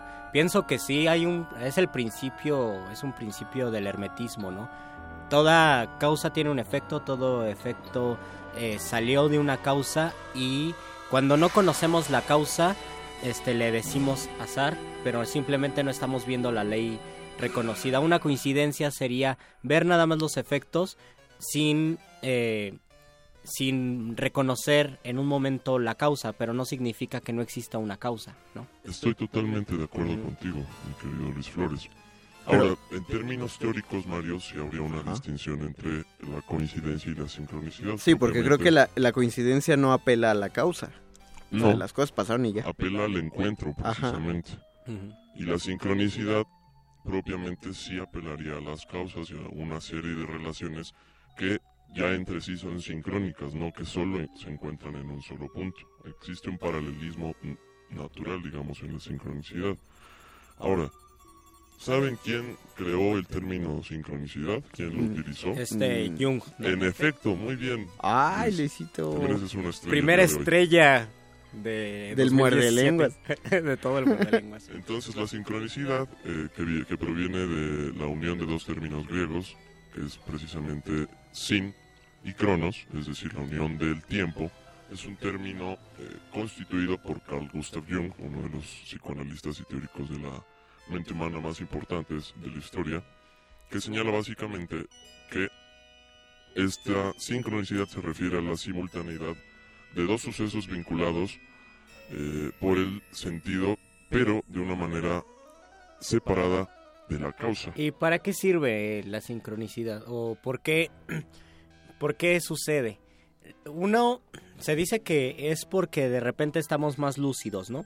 Tenemos mayor conciencia de, la, de las circunstancias y de repente encontramos eventos que aparentemente son azarosos pero que coinciden. Y la otra es que cuando ocurren este tipo de señales, digamos, de señales que encontramos en la vida, es porque estamos buscando una respuesta y lo único que tenemos que hacer es ser conscientes de lo que estamos buscando y saber interpretar estas señales, ¿no? Precisamente, Luis. Eh, Otro pensador diría, eh, en este caso Arthur. Schopenhauer, que eh, la casualidad eh, se vuelve un problema en tanto que nos determina y nos limita. Sin embargo, justo este factor de la conciencia frente al suceso podría romper con esta visión del determinismo. ¿Cómo, cómo- cómo que la conciencia frente al... ¿Qué? ¿Qué? ¿Me perdí? Sí, las, las relaciones, los puntos que juntan, digamos, la figura, como cuando eras niño Mario y unías los puntos para generar Ah, un dibujo, una, una, una tira cómica o lo que fuese. Sí, sí. Así, generalmente uno cuando comprende de dónde vienen esos elementos que nos llevan a un momento sincrónico, eh, rompe con esta falsa idea de que hay determinados elementos previos o incluso posteriores que justifican la realización de algo. Por lo tanto, ya no existiría ese determinismo, ya no sería una mera relación mecánica o, o definible de, de manera matemática cerrada, sino algo que está abierto a la interpretación. Y una vez lo habíamos comentado con el déjà vu, me parece, que cuando tú hacías una metáfora Sí, sí. donde el déjà vu era un relámpago o algo así, entonces ese momento de sincronía sirve para no perderse en el relámpago, sino para observar algo, ¿no? Claro, exactamente. Para, para ganar otros metros más de camino, en lugar de dejarse impresionar por la caída del relámpago, mejor aprovechar la luz que te da en ese momento. En esa metáfora, el relámpago no tiene una razón, tiene un motivo para aparecer, no, no es coincidencia, ¿ves? Ahí e- es a lo que yo me refiero con la diferencia entre sincronicidad y la coincidencia. Que yo creo que lo que es sincronicidad no es coincidencia, o sea, no pasa de la nada como se pueden entender las coincidencias. No, más bien, ajá, una coincidencia es cuando todavía no sabes por qué pasa y la sincronicidad cuando ya tienes algún motivo profundo, me imagino. Definitivamente, mi querido Luis Flores. A mí me pasa mucho, bueno, no mucho, a veces eh, Bueno, leo, leo algo y justo cuando lo leo lo escucho, no sé para qué sirva eso, pero me pasa a veces con frases muy pequeñas, ¿no? Que pueden ser, sí, coincidencias, como estoy leyendo mesa y escucho mesa, eso no pasa, no creo que sea tan importante, pero por ejemplo una vez leí un poema donde decía con alas de murciélago y justo cuando leí con alas de murciélago escuché afuera, se escuchaba la televisión y en un programa dijeron justo esas palabras, con alas de murciélago. Hace poco cuando salía de aquí de la radio leí es el primer paso y justo cuando leí esa frase es el primer paso también en la televisión del metro estaban diciendo es el primer paso estas cosas. De repente las escribo porque me gusta me gustaría formar algo ahí un texto pero tal vez son mis encuentros de sincronicidad más fuertes que tengo. No sé si me ocurren en un evento de transformación o de descubrimiento pero pues pasan. Muchachos, yo quiero hacer notar que dije algo que ustedes no contradijeron. Ujú. Quiero saber por qué. En mi definición señalé que para Jung esta estructura funciona de manera acausal. Ustedes entenderían esto como Oh. que no existen las causas, según todo lo que acabamos de hablar. Es decir, ¿cómo hablar de sincronicidad si no hay causas? ¿Qué factor tendría que estar ahí en medio para que se rompiera una función mecánica de las me causas? parece que el consciente no Lo hablaremos el miércoles. Yo creo que será puntual hablar eso al respecto del miércoles. Yo solo quiero aprovechar estos últimos minutos. Vamos a darles la información con más eh, puntualidad, eh, de manera más explícita el miércoles. Pero nuestra compañera Eloísa Gómez, de aquí de Resistencia Modulada, la cual pueden escuchar el día de mañana durante la emisión de Resistor, es parte de un elenco de una obra que se está presentando en el Foro 37, o más bien que se va a presentar en el Foro 37 este sábado 18 de marzo a las 4 y media de la tarde. La obra se llama El pueblo de las pasiones. Recuerden, Foro 37 ya hemos Ujú. tenido gente que habla al respecto. eh, se llama así porque está justo en el número 37 de la calle de Londres, en la colonia Juárez. El pueblo de las pasiones se llama la obra, en Foro 37, Londres 37, Colonia Juárez. Este sábado 18 de marzo a las 4 y media de la tarde. Les vamos a repetir los datos el miércoles. Es para que si quieren todavía apoyar más a la resistencia, más de lo que la apoyan escuchándonos, eh, apóyenla en las actividades eh, extra radiofónicas que están por fuera. Luisa Gómez, como muchos saben, es eh, un excelente músico y pues hace ahí interpretaciones en vivo en este montaje. Entonces vale la pena ir a escuchar y a ver. Y con eso Con eso nos despedimos. Nos despedimos. Se despide. Tengan muchas sincronicidades. Eh, ah, mira, qué coincidencia, hablamos al mismo tiempo. Eso casi no nos pasa. Eso nunca nos pasa.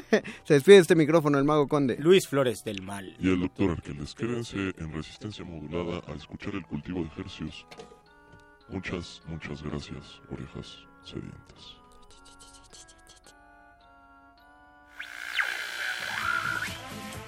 Muerde escuchas, oyeristas de lo bueno y lo importante. Sintonicen el cuadrante, mantengan sus lenguas listas. Aquí están los repentistas de la mente más gallarda, y saltándose la barda viene luego un lenguaraz. Todo eso y mucho más, el muerde lenguas lo guarda.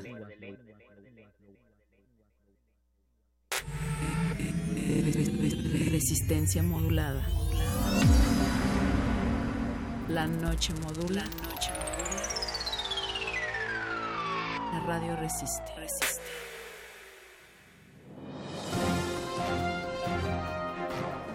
Esto es un corte informativo para la resistencia. La nota nostra. Las noticias frescas del día en el último rincón de la noche.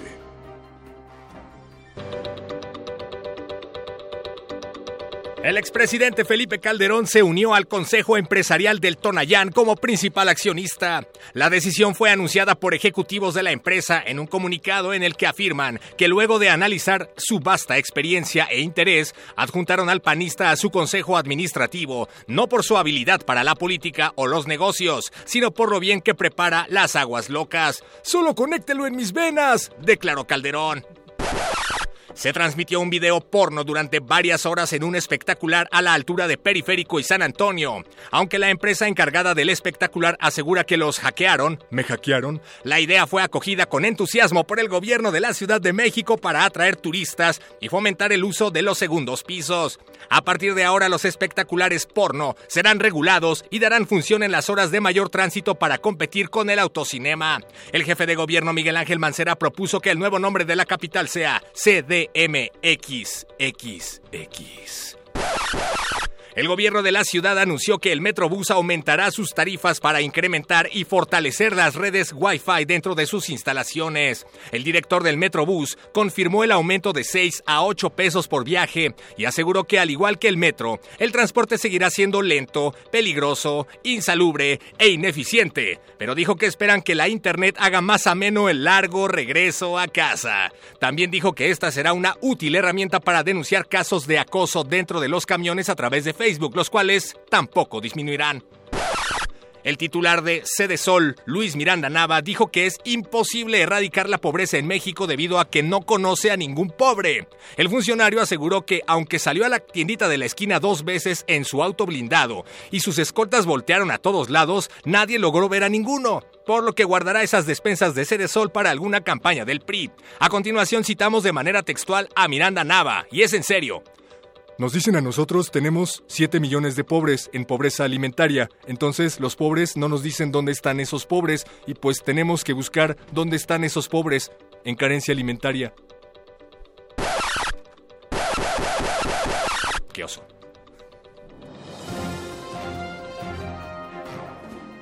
Esto fue un corte informativo para la resistencia. La nota nostra. Se nos hizo tarde, pero seguro. Editatona es un maratón de edición de Wikipedia donde participan mujeres y tenemos dos objetivos. Que más, que más mujeres se editen Wikipedia, porque a nivel global, de 10 personas que editan Wikipedia, solo una es mujer. Y por otra, también queremos que más información sobre las aportaciones de las mujeres esté en la Wikipedia, porque por ejemplo, del total de biografías que existen en Wikipedia, solo el 16%, solo el 16 son sobre mujeres. Y en esta editatón en específico nos estamos enfocando a las contribuciones de mujeres escritoras mexicanas.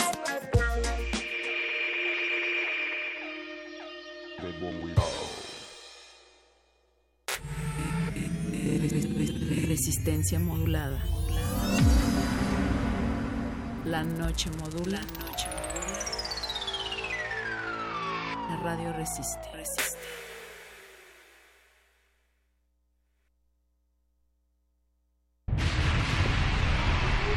Código Amarillo. Se le solicita a toda la resistencia tomar sus posiciones. Nuevas muestras musicales están por llegar. Manejen los caldos sonoros con extremo cuidado. Si tenemos suerte, un nuevo virus podría nacer. Inicien descontaminación para entrar al laboratorio de cultivo de ejercicios.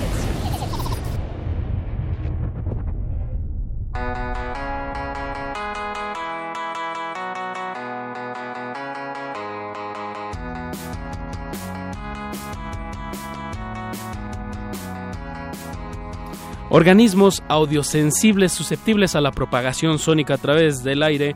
Bienvenidos a otra transeúnte, rebosante y post-normal emisión de cultivo de hercios, el invernadero musical de resistencia modulada. En este espacio radiofónico germinamos y transmitimos las nuevas sonoridades que hacemos llegar hasta sus oídos. Por el 96.1 de FM, XEUN Radio UNAM, transmitiendo con 100.000 watts de potencia desde el Valle de México. Y llegamos al mundo entero a través de nuestro portal www.resistenciamodulada.com. Siendo hoy 13 de marzo a las 22 horas con 23 minutos y corriendo, damos inicio a este experimento radiofónico que hemos titulado Cultivo de Ejercios. Paquito, ¿qué viene en la minuta del día de hoy? Apache, después de nuestro mantra con el que siempre iniciamos esta emisión, me gusta, me, me hace sentir en casa. Eso. Me hace sentir que ya empezó, como cuando las caricaturas tienen un- una cancioncita. Y se te queda pegada. Exactamente.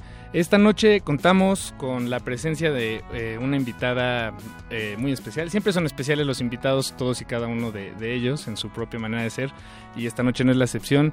Desde Brasil tenemos aquí en la cabina a Ava Rocha, con quien estaremos charlando en, en unos momentos más. La estamos, está en proceso de, desinfección. desinfección porque recuerden todo lo que se transmite a través de estas frecuencias ha sido sanitizado. Para, eh, por ustedes, para ustedes. Para la buena propagación de la cultura. Eh, y Paquito, ¿qué vamos a tener antes de Antes de platicar eso- con Ava Rocha? Antes de eso estaremos charlando en breve, o sea, ya tenemos, estamos eh, conectados, tenemos en la línea a Omar Bustamante, él es miembro, guitarrista de la banda The Cavernarios. Omar, ¿estás ahí? Hola, hola, buenas noches. Hola Omar, buenas noches. Te saludan desde estos micrófonos Paco y Apache. Muchas gracias por tomarnos la llamada. No, gracias igualmente a ustedes por, por el, el espacio. ¿no? Eh, y bueno, pues le- para poner un poco en contexto a la audiencia, estimado querido Apache, estimado Omar, The Cavernarios es una banda de, pues, de rock and roll puro en su más, en su más puro formato y forma de ser. ¿Estoy en lo correcto, Omar? Sí, totalmente. De, Este, sí, pues somos una banda de, hacemos garage y Thor, eh, tanto canciones instrumentales, influenciadas por el Thor de California de los 70, pero también el garage que se hacía en los 70, eh, pues influencias de los Sonics, eh, Tasman y bandas mexicanas también. Entonces, eh, aunque cada género tiene pues, estilo, para nosotros es rock and roll, como tú lo mencionas. Eh, ¿De qué zona de la ciudad son, Omar? somos del Estado de México, de Cotitlán y Cali, De Cuautitlán, ok. sí, y tenemos ya tocando 15 años prácticamente. Wow. Eh, pues festejamos apenas los 15 años el, año pasado con la grabación de un disco en vivo. Hijo. por Alicia. la, la grabación de un disco en vivo en el Alicia. Exactamente. Hace... Sí, sí. ajá. Oye, Omar, se está oyendo un poquitito lejos tu voz. No sé si te puedas acercar a una ventana. Y también, bueno, gran parte de esta llamada es porque tienen una presentación muy especial este domingo 19 en el Vive. Latino. Sí, claro, eh, ¿se escucha mejor ahí? Ahí se escucha muchísimo Perfecto, mejor. Omar, ahí está Ah, perfecto. ok, perfecto.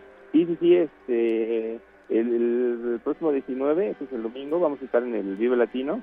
Eh, pues, tuvimos ahí la fortuna de, de ser invitados y coincide con- porque es eh, finalmente parte de esta celebración ¿no? de los, los 15 años de Cavernario.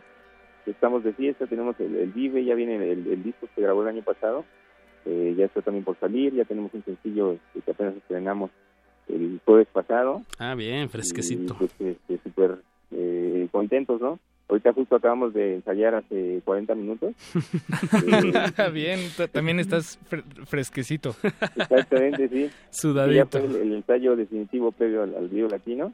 Yeah. Entonces, eh, pues trabajando con, con todo, ¿no? Para el, el show del domingo. Pues, recordemos las coordenadas a la audiencia. Van a estar el domingo 19 a las dos y media de la tarde. Dos y media, exactamente, 2.30 pm en el escenario BL. En el escenario BL, perfecto. Eh, pues ¿Qué tal, Omar, si escuchamos este nuevo material del que nos estás hablando? Eh, Claro. Aves negras. Correcto, sí, sí, sí. Aves Sí, negras. este, Oye, Omar, y una última pregunta antes. El, eh, ya no me quedó muy claro, pero ¿la portada del disco la hizo el doctor Alderete? eh, ¿O de- es...?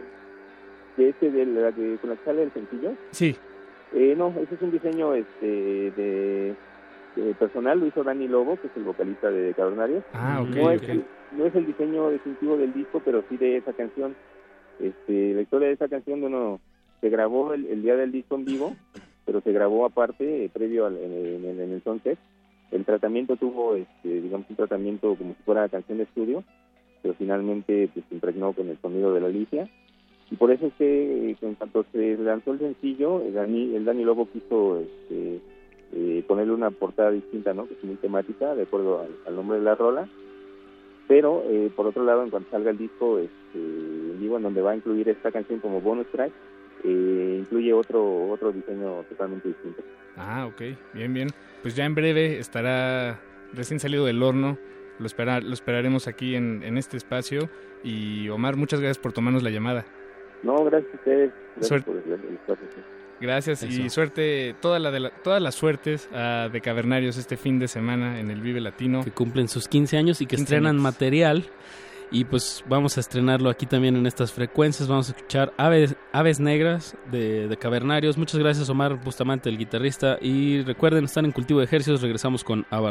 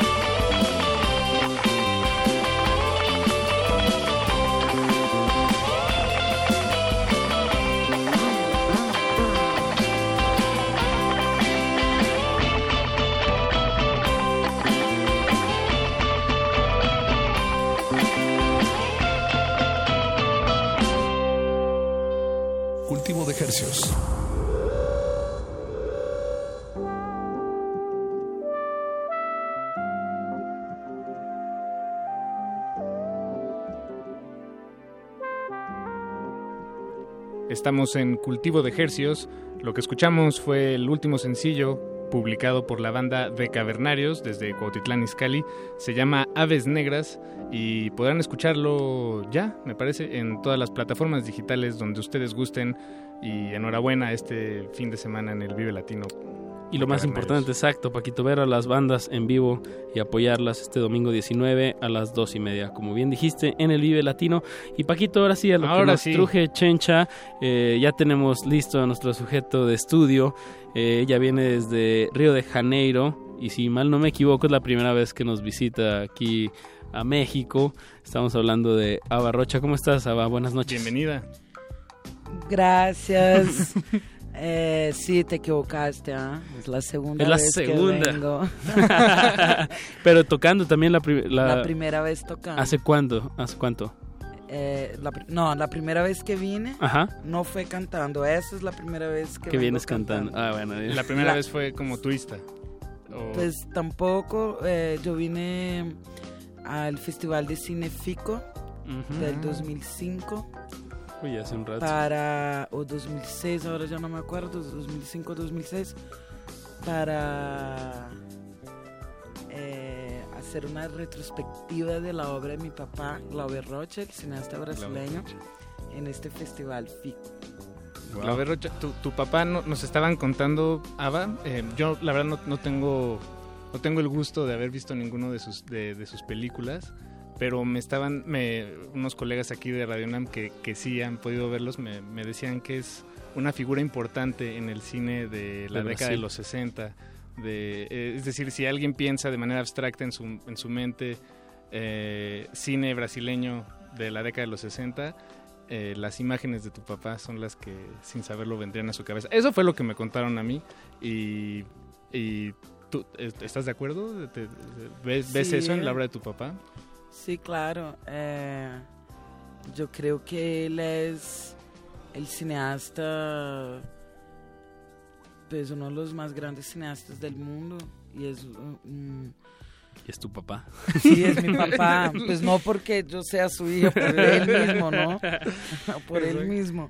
Y este, el, pues sí, porque hubo el movimiento del Cinema Nuevo, que es el movimiento, pues está conectado con el movimiento del cine latinoamericano de los años 60, el nuevo cine latinoamericano. Y entonces, pues sí, pues sus películas son increíbles, se puede encontrar un poco en internet también. Y pues sí, pues él es genial, maravilloso. Oye, Ava, ayer tuvimos, pues ahora sí que la, la bendición, no, ¿qué que sería? La, la fortuna de verte tocar en el festival normal. Eh, y, y justo, digo, ahora que, que nos estás platicando de pues de quién es tu papá y de esta formación, pues sí pudimos notar en tu presentación de ayer como un cierto, pues mucha teatralidad o Mucho performance. performance. Eh, ¿Cómo, ¿Cómo ha sido tu formación?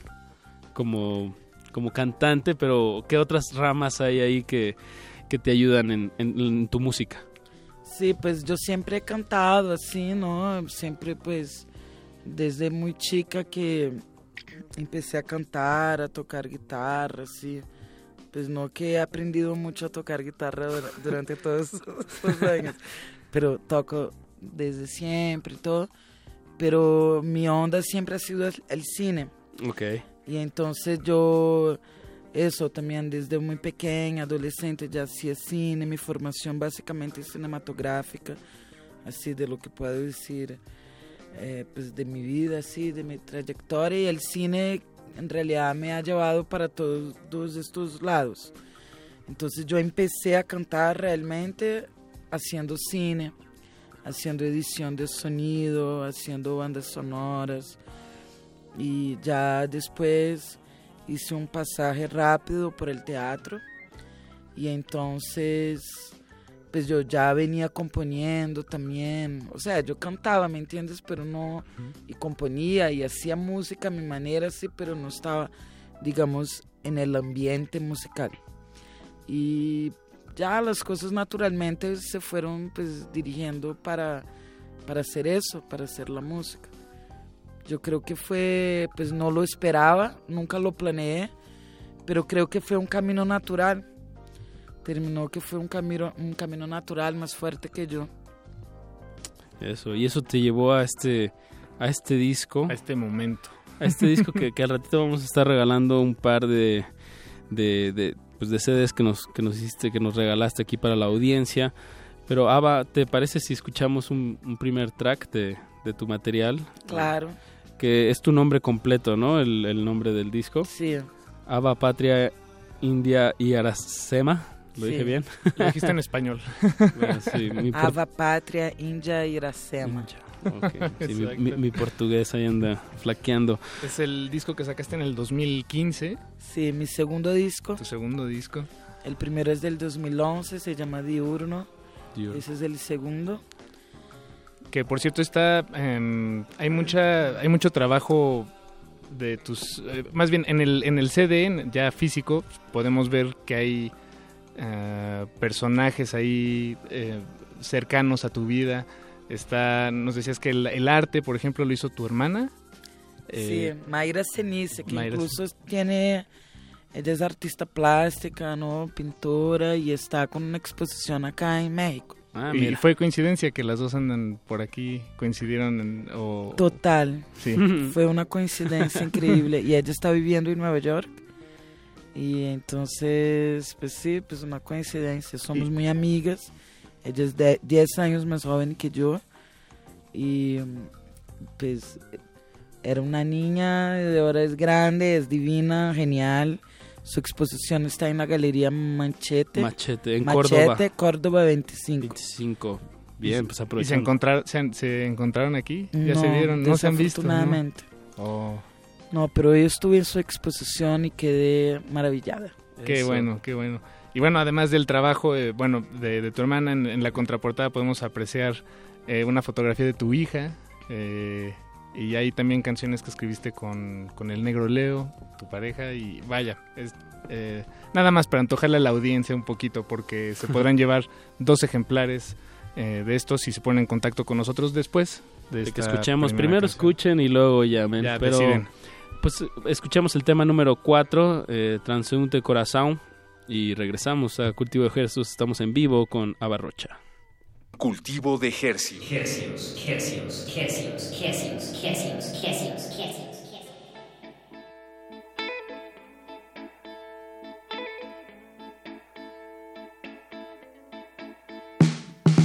Teu transeunte coração faz como um peixe no aquário, nada solitário na cidade desilusão. Procura um amor pelas ruas.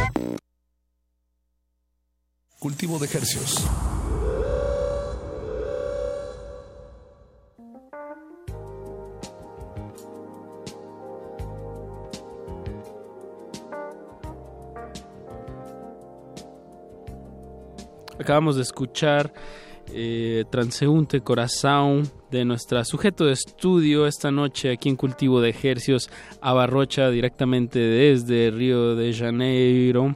Es un verdadero privilegio tenerla aquí en la cabina séptica. ¿Cómo estamos, Aba? Súper. Ava, nosotros no hablamos portugués, aunque sentimos que, que un poquito sí. Bueno, es, es la finta, ¿no? Eh, se- sentimos que lo entendemos, pero a la mera hora eh, sí está muy difícil, sobre todo cantado. Eh, ¿Qué nos puedes decir sobre este, este tema, eh, Transeute Corazao? No, Eh, no, no necesariamente sobre la letra, pero lo- la anécdota detrás de este, esta canción.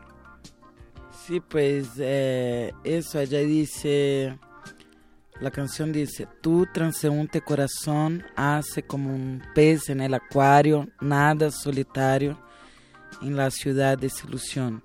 Tú buscas un amor por las calles transitadas. No, no soy yo la mujer a la cual tú buscas. Entonces la canción es toda así, como una canción así de pues como de empoderamiento así de que pues no me joda, no me mires, no me venga a querer que no me no, pues que yo no soy yo. Ok. Huevón. El remate huevón me encantó.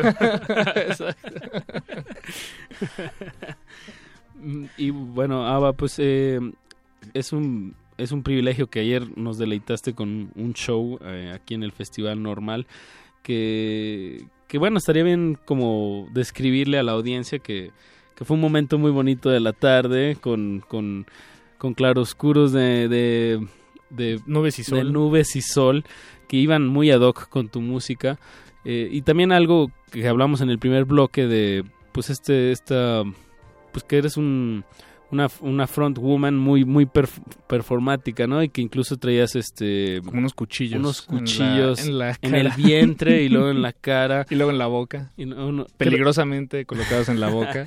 ¿Qué nos puedes decir sobre este este este obje- estos objetos que traías cuchillos? Bueno, además que los objetos, yo creo que es todo el- la, el- la performática, ¿no? Del, este, ¿qué, qué está pasando por tu mente? O, o cómo, o cómo te ves a ti misma haciendo, haciendo eso. ¿Te, ¿Te estás dejando ir o es hay cierto guion? Que creo que obviamente no.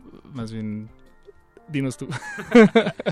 Bueno, son varias cosas, ¿no? La primera cosa sobre los cuchillos, la idea de los cuchillos empezó como una idea así como de un cocar, ¿no? Yo quería ponerme un cocar. ¿Qué es un cocar? Un cocar, una cosa que los indios ponen. Ah, ya, como un penacho. Como un penacho. Ajá, yo también pensé en eso cuando lo vi en tu cabeza, pero ajá, de metal, wow, wow. Entonces yo pensé en una imagen que pudiera desromantizar un poco la cuestión indígena, la imagen de los indígenas y traer una imagen, pues una imagen, Más industrializada. o- no, una imagen más Violenta. directa, Directa, sobre la situación indígena, pues histórica, ¿no? Y entonces esta fue la primera idea.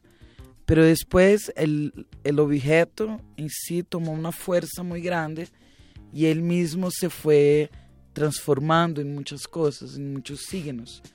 Entonces está ahí el signo pues del feminismo, ¿no? El signo de la guerrilla, el signo erótico, eh, todo eso, eh, el arma, eh, eh, ¿cómo se dice? Sirve para peinarme el pelo, ya me sirve para todo. y, y bueno, y tiene que ver con la pregunta también que tú me hiciste de que si hay un guion o no. Hay y no hay, hay un concepto, hay un trabajo por detrás, hay un disco, hay, no, hay un concepto, pero no hay, de hecho, así un guion muy, muy cerrado. Entonces, las ideas, en fin, las, el concepto, las ideas están presentes, la espiritualidad está presente, las cosas están presentes. Y En- pues, en yo me dejo, yo voy, yo voy sintiendo así como cuando pasa la nube tapa el sol, yo voy también, yo voy con eso. Pero claro, sí existe pues una unidad en todos los conciertos que yo hago, hay una performance, ya hay la idea de por detrás de eso, que yo voy a estar libre haciendo lo que yo quiera y estos objetos se van pues transformando y, tra- y construyendo imágenes. Yo pienso mucho como planos cinematográficos, ¿me entiendes? Naturalmente. No, claro, Sí. sí. Digo, por lo que nos has contado, veo. Entonces hay veo momentos por- más violentos, pero también creo que hay momentos muy dulces, muy poéticos también. Oye, Sí, no sé. Ava, y bueno, con los músicos que traías ayer, son, son todos de Brasil. Eh, digo, me gustaría como hablar un poquito sobre, sobre el sonido en general. Digo, felicidades, el, traes unos musicazos en, en escenario. Son, Eh, algunos de ellos son miembros también de, de Baby Hitler, ¿no? Sí. Eh, El bajista. ¿El bajista era? Bueno, ¿qué- ¿quiénes son los miembros? de- Allá ah, en que estaba ayer conmigo, solo Eduardo Manso es de Baby Hitler. Ah, ok. ok, ok. Pero Eduardo Manso, que tocaba la guitarra y el synth, Thomas Ah, Harris, que tocaba la batería, y Cenícola, que tocaba el bajo, son con Negroleo, hicieron Ah. Islas de Calor y Niños Héroes. Niños Héroes, el último. Marcos Campero, el guitarrista, junto con el bajista Felipe Cenícola, tienen una otra agrupación en Brasil que se llaman Chinese Cook Poets, que es junto con el baterista de Baby Hitler. Entonces somos así como una familia. Eso, es una, es- es una escena. de- Hacemos... P- para los que nos escuchan desde la comodidad de su computadora, pues póngale en YouTube Resistencia Modulada Baby Hitler o Resistencia Modulada Negro Leo. Los tuvimos aquí hace dos años tocando Más aquí en la menos, sala sí. Julián Carrillo. Y, y, y justo Ava, hay, hay este, esta línea de como de rock noise, pero bueno, muy marcada en, en Baby Hitler y en Negro Leo. Pero en, tu proyecto también se, se oyen todavía más raíces de, música brasileña, más tropicalia. ¿Cómo, cómo ha sido este, esta fusión o qué, qué- qué traes tú en tu propuesta? Pues eso, a mí me interesa pues mezclar todo, yo no quiero estar encerrada en nada. Me parece que la música experimental o el noise es tan importante y genera mm, eh, sentimientos y, en fin, imágenes Y cierta eh, libertad. únicas. Ajá, sí. Así como una canción más calmadita. Ujú. Las cosas tienen su singularidad y, y van pues a lo que van. Entonces, no, lo que no me gusta es estar como una cosa así plana, hacer lo mismo todos los días. Claro. Esa es la cosa que más me, me mama, como se dice, me cansa, me fatiga, es repetir las cosas. Claro, la rutina. La rutina. La rutina. Entonces también con ellos, ellos ya hacen una, una relectura del disco, porque ya es una sonoridad todavía más experimental el concierto. Y me gusta tocar con ellos y todo porque nosotros tenemos una intimidad musical y, y así pues cada concierto también estamos, improvisamos y mm, la gozamos, mejor dicho. Eso. Entonces es muy rico tocar con ellos y estamos siempre inventando cosas.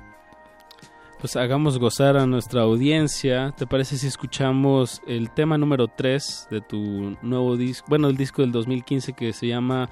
El tema se llama Voce Now Va a pasar. O, bueno, probablemente lo dije mal, pero Lo no, en español. No. no vas a pasar, ¿no? Sería la traducción. Sí, tú no vas a pasar. Tú no vas a pasar. Sí. Pues escuchemos y regresamos con Abarrocha y regalaremos un- unos pases. Pues de, un- de una vez, ¿no? Pues en el otro De una- bloque, Paquito. de Pero una- es que eso dijimos el bloque pasado. Pues uno más, no pasa nada, Paquito. Bueno, está bien, uno más. Uno más. Tenemos un pase doble. Para el concierto de mañana, que ahorita daremos más detalles, y dos discos. Así es. Entonces, peguen sus dedos al teléfono porque los regalaremos por teléfono. Estén al tanto. Exacto.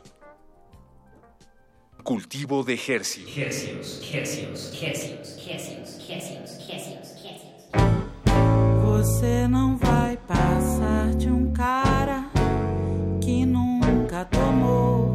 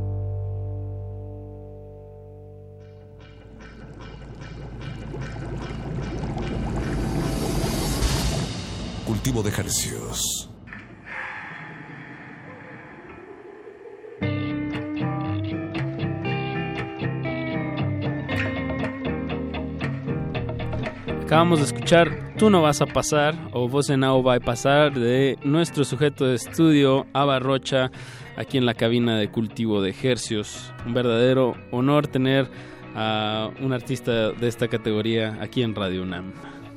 Eh, Ava, Bienvenida. Bienvenida por tercera vez. ¿Te parece si le regalamos a la audiencia ya de una vez los discos?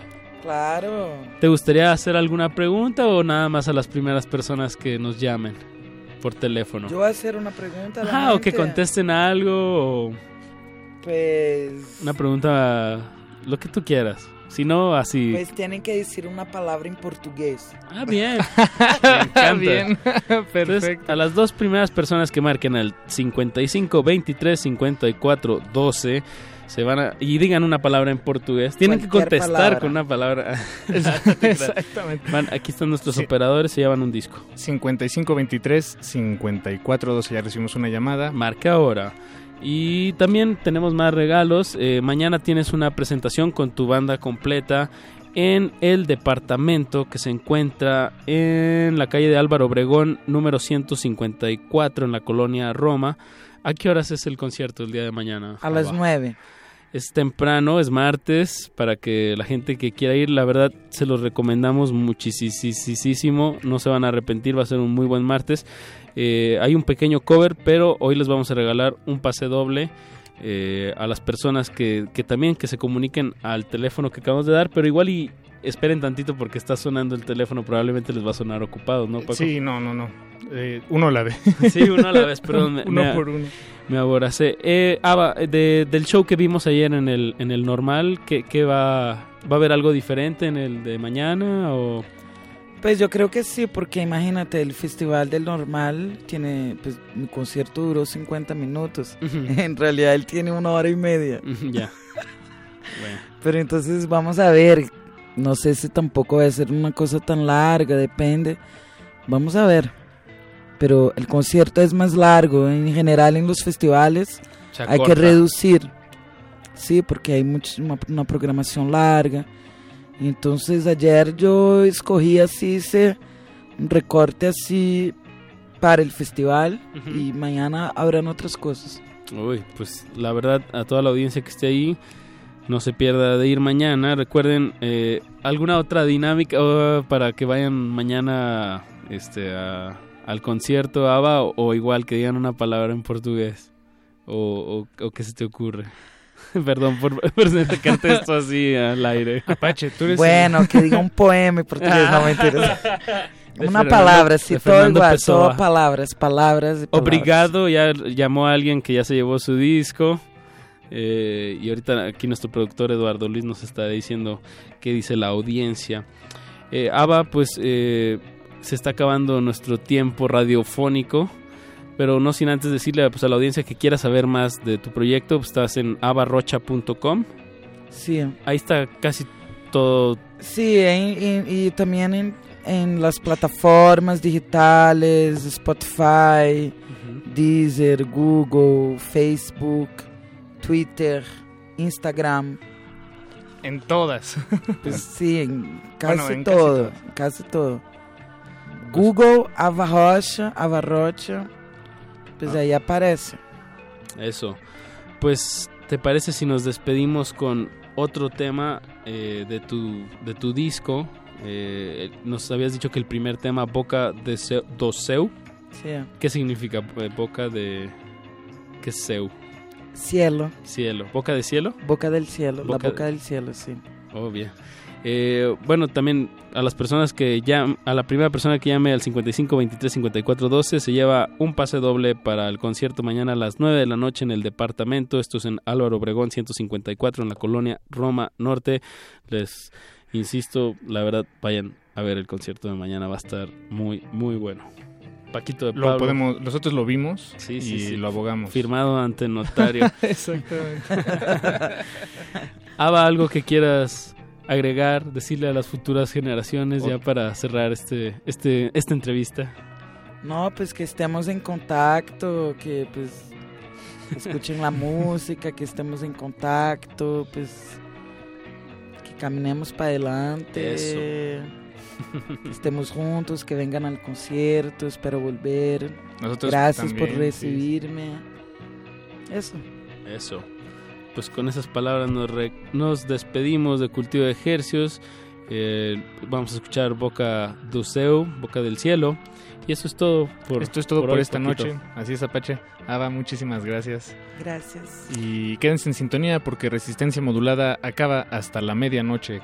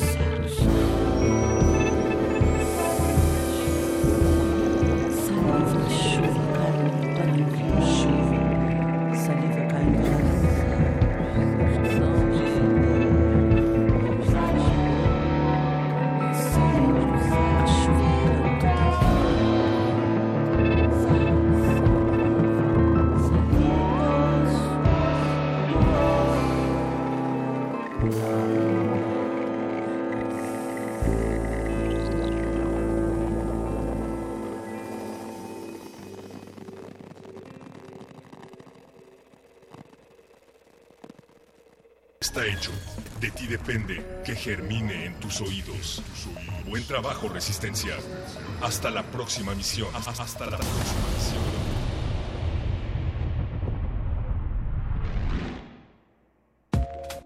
Es impresionante constatar cómo, por la violencia simbólica, las mujeres quedamos atrapadas en esquemas culturales que nos limitan, de que el género... Y nosotras mismas nos autolimitamos, pues tememos ese estigma de puta o de loca si nos salimos de los esquemas. El género es una lógica de la cultura.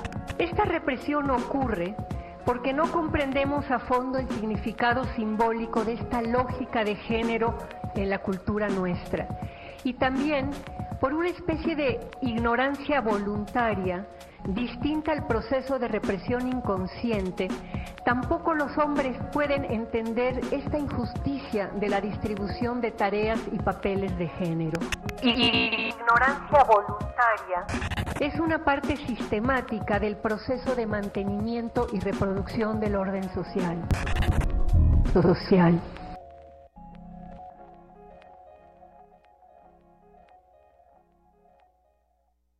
Playlisto.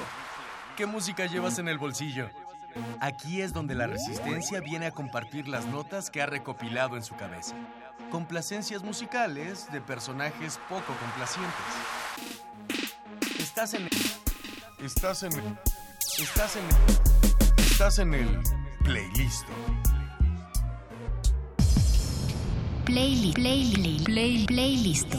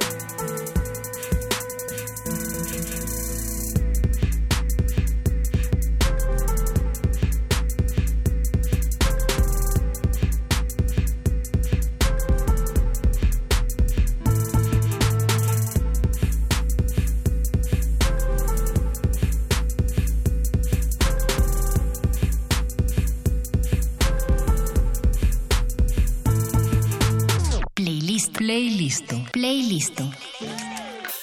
Playlisto.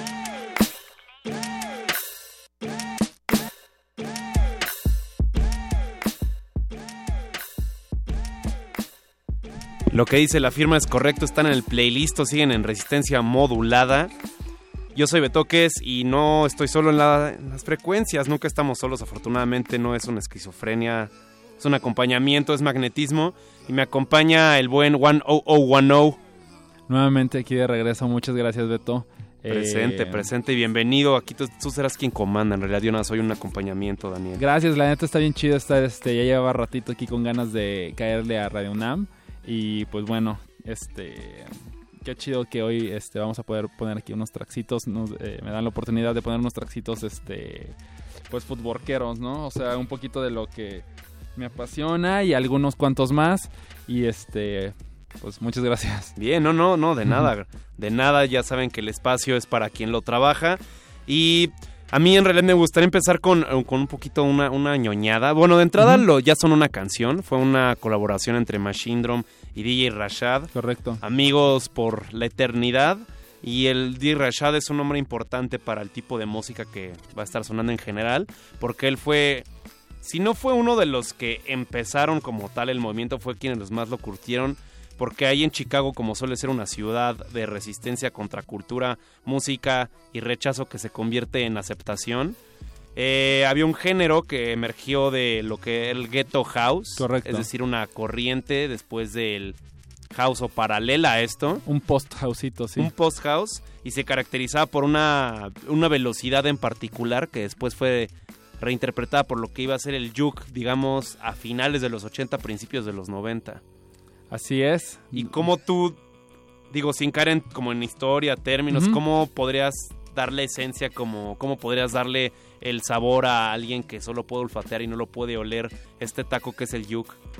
Pues eh, yo creo que algo esencial del footwork o juke es justamente el baile footwork y pues yo, yo diría que es música hiperactiva eh, pero a veces súper chill eh, definitivamente eh, incita movimiento y nunca, nu- nunca descansa realmente. No sé es este un tipo de música que para para quienes sufrimos tal vez de atención dispersa nos ayuda a disfrutarla y este y a pasarla muy bien. Eso es un punto importante, creo que sobre todo es el, el movimiento. Eh, Juke es, como tal diríamos, la música que se hace, pero se vuelve footwork cuando tiene eh, el arte de, de la danza incorporada, que en realidad también es una canalización sobre, sobre violencia que se vive en las ciudades. También es un fenómeno, es una corriente cultural ligada a una, a una zona urbana. La ciudad no puede haber Juke sin una ciudad aunque se puede reinterpretar tales en lugares que no son re- realmente ciudades, pero corresponde justo a pues a la violencia, a las situaciones que se viven en lugares como pudo haber sido Chicago, como tal se puede haber asimilado hasta en, ciudad- en la Ciudad de México, o puede ser como hasta en Río de Janeiro, y responde a pues a una urgencia de, de expresarse de manera creativa y también de, in- de incorporar intentar emular lo- los beats a partir de movimientos que son unas danzas bruscas. Pensarías que, que una danza nada más es, emplear tu cuerpo en movimiento, pero es también poner al límite la fuerza tal vez de tu tobillo o la, lo que tanto aguanta tu rodilla. Y también es interesante cómo este, lo que estamos hablando del yuki el footwork se ha asimilado en- alrededor del mundo, como puede ser el, el caso de, de Japón, que Tokio es una de las ciudades que más hacen este tipo de música, y también eh, como es el caso de México, que recientemente ya hay más productores de yuk directamente. Sí, correcto. Justamente Japón es uno de los países que más consume y produce footwork en un fenómeno ahí eh, que trascendió la geografía. Eh, y pues también Latinoamérica se ha estado convirtiendo recientemente, creo que mucho más después este, del fallecimiento de DJ Rashad.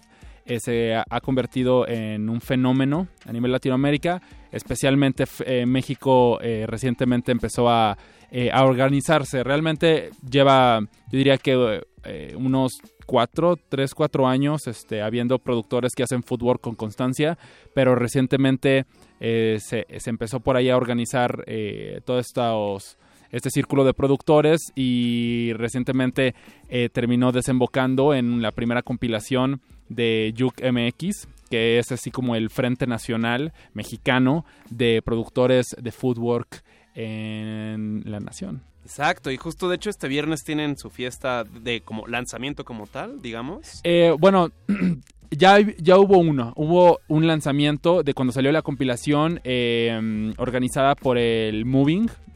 Este Gerardo Salazar II, shoutouts al homie. eh, y fue en Guadalajara. Ahora están haciendo como la versión eh, de la Ciudad de México. Y sí, pues realmente es como la.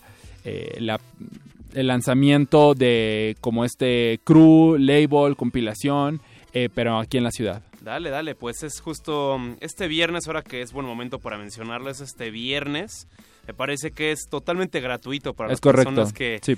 que aprecian lo que viene siendo sin costo. Y es probable, eh, si no me equivoco, por ahí van a estar vendiendo justamente el tape, el cassette de Ah, la compilación. perfecto. Sí, sí. Entonces, pues, este, no duden por ahí en llevarse eh, unas 100 borlitas este, para llevarse su, su tape. Por lo pronto ahí tienen la fecha, que es este viernes, es, eh, la dirección es prolongación de Ixca- Ixcateopan 300, eh, Santa Cruz Atoyac, en la Benito Juárez, pero es más fácil si se meten como Yuk. Esto de Yuk es J-U-K-E.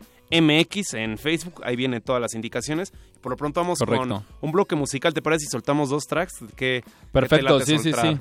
Ahorita eh, estaría bueno escuchar CCP2, que es eh, una de mis favoritas. También eh, un track póstumo de Rashad, en colaboración con el Spin. Y pues después estaría chido eh, un poquito de Slick Shura. Ándale, Slick Shoota para ir calentando, ya que él va a venir el 24 de marzo. Es correcto. Y Igual ahorita eh, escuchamos el track y después escotorreamos un Ándale, poquito acerca después de ya esta joya. vamos a la información. Siguen aquí en el playlist de Resistencia Modulada a través de Radio UNAM. Playlist.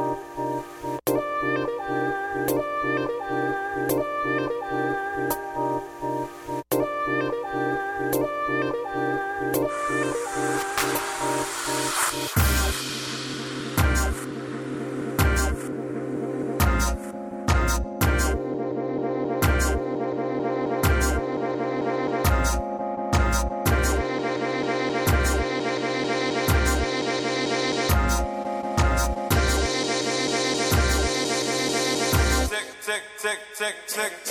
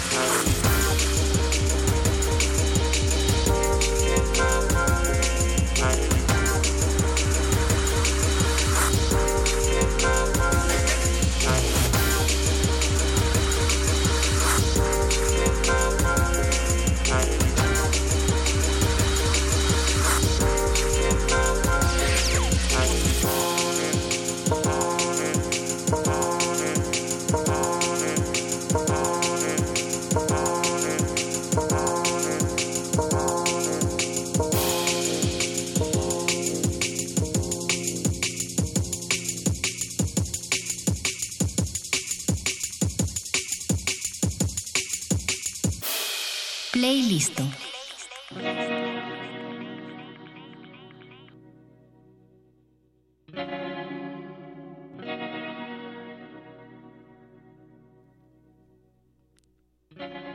De vuelta en el playlisto. Eh, lo que acaban de escuchar, si es que acaban de sintonizar, fue un bloque compuesto primero por. ¿Sabes qué? Mejor te lo voy a dejar a ti, mi buen Daniel. Se me acaba de ir el avión de era lo que escuchamos. Eh, lo primerito que escuchamos era Understand, eh, que es una colaboración de Machine Drum con DJ Rashad. Eh, después escuchamos ECP2, eh, que es una colaboración de DJ Rashad con DJ Spin, ambos de Tech Life. Y lo que acabamos de escuchar ahorita fue The Adam F Remix, que es como un track tributo al productor drum and Adam F, realizado por Slick Shura, justamente. Ok, ok. De hecho, e- ese nombre es importante porque hay un, hay un evento el 24 que, que trae el Slick Shoota que también es justo parte de, la- de lo que estamos platicando de alguien que se enganchó a lo que fue el juke y el footwork siendo de un lugar al que tal vez no le correspondería estar ahí, pero Sí. pues de ahora algo que nos enseña el internet es que los territorios se desvanecen y él quedó enganchado probablemente también por estos nombres que son DJ Rashad, que es alguien que ha tocado las vidas de tantas personas. Correcto, y fíjate que justamente eh, yo creo que eh, Slick Shooter es como one of a kind, eh, porque mm, él es originario de Oslo, Noruega, y ha residido siempre eh, en, en esas tierras. Y ju- justamente lleva, yo creo que 5 o 6 años, un poquito más de lustro, eh, produciendo footwork jungle Y justamente eh, creo que en Noruega no hay una escena eh, como bien permeada de footwork. Entonces es una de esas personas, de esos productores que adoptó el footwork desde hace mucho tiempo y se ha mantenido, o sea, tiene una línea sónica súper clara, ¿no? O sea, tú escuchas una canción de Slick Shura y sabes que es de Slick Shura. Y a mí me sorprende mucho que lleve este tanto tiempo. De hecho, justamente eh, hace cinco años tuvo eh, por ahí un release en Math Decent. Eh, no, cre- creo que hace un poquito menos, hace unos 3, 4 años. Pero lo que sí es de que, mm, no sé si estés eh, por ahí familiarizado con el nombre de DJ Javier Estrada. Sí. Ok, Claro. un, un productor eh, regiomontano. Este, él tuvo eh, como una parte, uno- unas series que se llamaban, eh, me parece algo así como World Sounds o algo así de Matt Decent, que sacaba como EPs de productores que hacían lo que ellos le decían eh, Global Bass, que realmente no me gusta mucho ese término porque siento que es el término que usaba Diplo para referirse al bass que simplemente no era caucásico. Sí, Este, es- pero- está un poco esnovero, Sí. un poco eurocentrista ese término, sí, pero correcto. bueno. Pero bueno, entonces ellos eh, sacaban estas compilaciones eh, o más bien EPs de productores del mundo que hacían bass y justamente uno de los que tuvo un release fue DJ Javier Estrada y eh, curiosísimamente eh, uno de los remixeros de SP fue Slick Shura. Entonces, desde eh, hace cinco años hay esta colaboración eh, como muy curiosa, que siempre se ha hecho muy curiosa entre México-Noruega, eh, con un track basero eh, bastante bueno, que por ahí, de hecho, en el, en el evento de Facebook, por ahí lo posteamos y desprendió ahí varias eh, sorpresas. Sí, de hecho está la conexión, justo ahí es el punto de encuentro donde ya la digitalidad te permite ir quitando poco a poco lo- las etiquetas que se meten, se meterían en un cajón, en un archivero terrible. Sí. Y también eh, algo rápido sobre que mencionas de- del tag que le ponen de Matt Decent, que digamos que fue por ahí del 2012. Justo otro nombre familiar cuando hablamos de Matt Decent es Diplo, ¿no? Este productor que está en todas las listas de YouTube y en todos los espacios. Y justo él tiene un Fabric, el Fabric Live 24, que fue en el 2005. Y él tiene, también repitiendo ahorita en cuanto a Footwork y Juke, él tiene justo la última parte de este, de este mix. Los Fabric Live son mixes que Sí. van continuos, es toda una repetición, es todo un mix completo. Y por ahí de los últimos 15 minutos, él pone una canción de DJ Dion. Ok. Que es justo esto de los, de los, De los DJs padrinos, productores ¿no? padrinos que Ujú. empezaron el Ghetto House, que es el preludio a lo que es el Juke. Entonces ya es resulta interesante saber como personas que están muy envueltas como el Matt Decent y esta onda de encasillar todo en un Sí. sonido y están poniendo ojo de lo que estaban haciendo personas que sin saberlo estarían revolucionando o estarían causando probablemente el es de las exploraciones hacia el house más más, Más divertidas, elaboradas más elaboradas también. que se han hecho en un buen Claro, rato. Sí, sí, sí. Aparte porque creo que eh, a diferencia de muchos otros géneros que tal vez de repente viven un poquito a la sombra del house o de la cultura, subcultura del house, eh, en, eh, en términos de lifestyle club, yo creo que el footwork para ser procedente del house creo que es el que se ha desarrollado a nivel de subcultura mucho más independiente del house, ¿no? O sea, obviamente sí manteniendo como que algunas bases, eh, por ejemplo, como el baile, este siendo música de alguna forma como de gueto, pero realmente en este momento el, el footwork es como una entidad completamente diferente, ¿no? Sí. O sea, es más, en un club eh, el house y el footwork eh, creo que estarían fundamentalmente peleados, ¿no? Sí, estarían peleados, De hecho. forma. Y ellos, el- como surge el fútbol, que no es en un espacio, no es en un club, no es en una cuota. No, no, no tienes, que llevar un- como un código de vestimenta ni, una, ni tener un incierto ingreso, sino que se hace de manera clandestina. Se hace con pequeñas reuniones que, donde se reúnen los músicos y los bailarines para tener una catarsis de, de confrontamiento a partir del baile. Entonces es un buen punto. Y de hecho, sería una- con esa idea sería buena pasar a otro bloque musical. Que, ¿Qué escucharíamos ahorita? Eh, pues estaría bueno escuchar este un poquito de los VCO TV. Ándale. Que son eh, mis hermanos potosinos del desierto de San Luis. Eh, ellos van a estar también ahí el 24 tocando. Este, estoy bien contento de recibirlos nuevamente aquí en la ciudad. Y este track es, eh, se llama Wanted y es parte de un EP que sacaron, me parece, hace un par de años en Finesse Records. Epa, ahí un abrazo para la F. ¿Y con qué seguiríamos? ¿Con qué lo conectamos? Eh, con un traxito original de su servidor, One One Epa, sí. eh, que se llama Silhouettes. También eh, parte de, de la discografía de Finesse Records. Epa, doble F entonces. Mm, Doble F. Venga, seguimos aquí en el playlist de resistencia modulada 100, 10 en la casa. Ey. Play, play, play,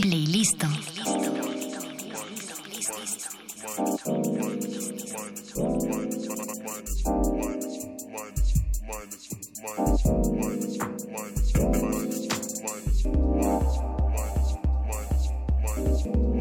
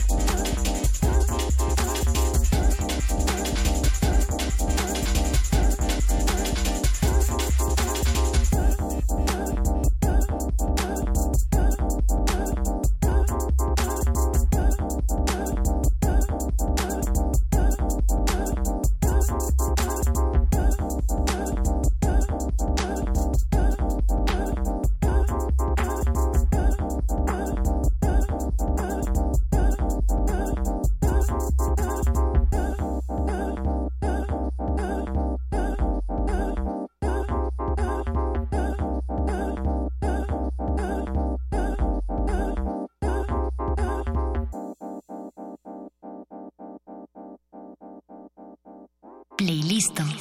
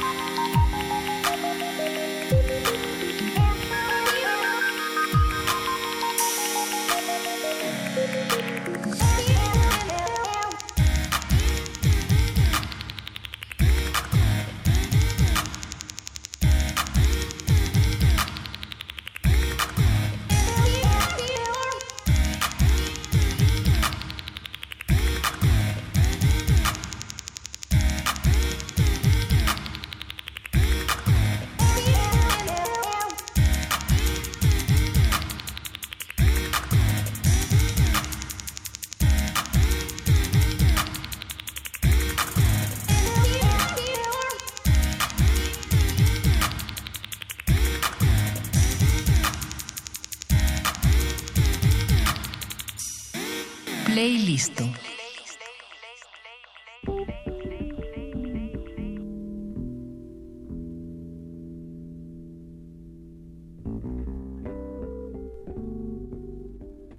De vuelta en el playlist. Después de una más que merecida dosis yuquera que se puede convertir en footwork. Eso depende de ustedes. El de que se convierte en footwork depende de las personas que lo quieran bailar. Correcto. Seguimos aquí contigo. Voy a decir tu nombre, Daniel. Daniel 10010 presente aquí en la casa, Resistencia Modulada, Radio UNAM. Y justo la última canción que sonó fue tuya, que estás diciendo fuera del aire que fue el primer track que hiciste inclinado hacia el footwork. Eh, sí, de hecho realmente creo que fue eh, incluso el primer track que hice bajo el proyecto de 10010 y este y pues no sé, fue, fue, fue una sorpresa. Yo me di cuenta eh, como realmente que era un track footwork como yo creo que unos dos años después de haberlo hecho, porque de hecho este EP este es, es un EP de tres tracks, dos remixes, uno un remix del Casper y otro remix de mi homie el Red Bro. y salió en finés y realmente los otros dos tracks son más eh, como por la línea del Future Bass, ¿no? Y, pero era como una compilación de los tracks que tenía, llevaba por ahí tiempo eh, trabajándolos. De hecho, salió como un año después de que eh, yo empecé a trabajar esos, esos tracks. Y realmente como que en ese momento yo no estaba muy consciente de, o sea, del género footwork, ¿no? Creo que en general no estaba muy consciente de eh, como todo, todo esto a lo que yo le, yo le solía decir como Future Garage, eh, que por ahí en No Data, este, me ponía como a recopilar música y también me acuerdo que lurqueaba mucho el, el foro de 4chan de música. Entonces, ajá, por ahí este, rolaba muchísimo eh, 1, 2, 3 MRK, obviamente Burial, Boxcutter, y por ahí fue que empecé a, a diguear eh, este tipo de géneros future, lo que sea. Y ah, por alguna razón terminé enganchado eh, por el sonido del footwork sin saber que era footwork, ¿no? Ya, qué curioso que menciones esto porque si estamos como mm, poniendo en, en planos paralelos o evaluando épocas, tal, tal vez digamos que lo que es el footwork empieza tal vez a principios de los 2000, Ujú. tal vez. Y de en, en otro lugar, que era digamos en el Reino Unido, en, en Escocia y en algunas partes de Inglaterra, estaba lo que eran los remanentes de Del, garage Ah, bueno, y que era lo que el periodista Simon Reynolds definió como el hardcore continuum. Ok. Entonces digamos que eran como estas ondas no necesariamente industriales, pero lo que quedó del garage y que estaba eh, como entrelazado con el jungle, que es lo que empezó a hacer Burial, lo que empezó a hacer gente como Code 9 o estas exploraciones justo a principios de los 2000 en en cerrones de bodegas y los laboratorios Correcto. que eran las tocas de lo que se denominaría el dubstep o lo que Sí. fuera pues lo que hace también Vox Cutter que ya no es tal cual IDM sino es también es, es de alguna manera algo que no está relacionado como tal porque están totalmente desconectados pero fue una coincidencia que en esa misma época y en ese mismo tiempo fueran este tipo de vertientes. Sí, justamente, eh, o sea, por ejemplo, yo creo que muchos, eh, muchas avanzadas eh, electrónicas han salido de UK y creo que eh, eso lo hace como todavía eh, un poquito más un fenómeno, el hecho de que el footwork, eh, así como se de alguna forma se conoce como popularmente, este, o sea, fuera el de eh, el de todos los que se terminaron convirtiendo Tech Life eh, el, que es el sello fundado justamente por DJ Rashad y que terminó permeando un sonido de footwork pues completamente definido, ¿no?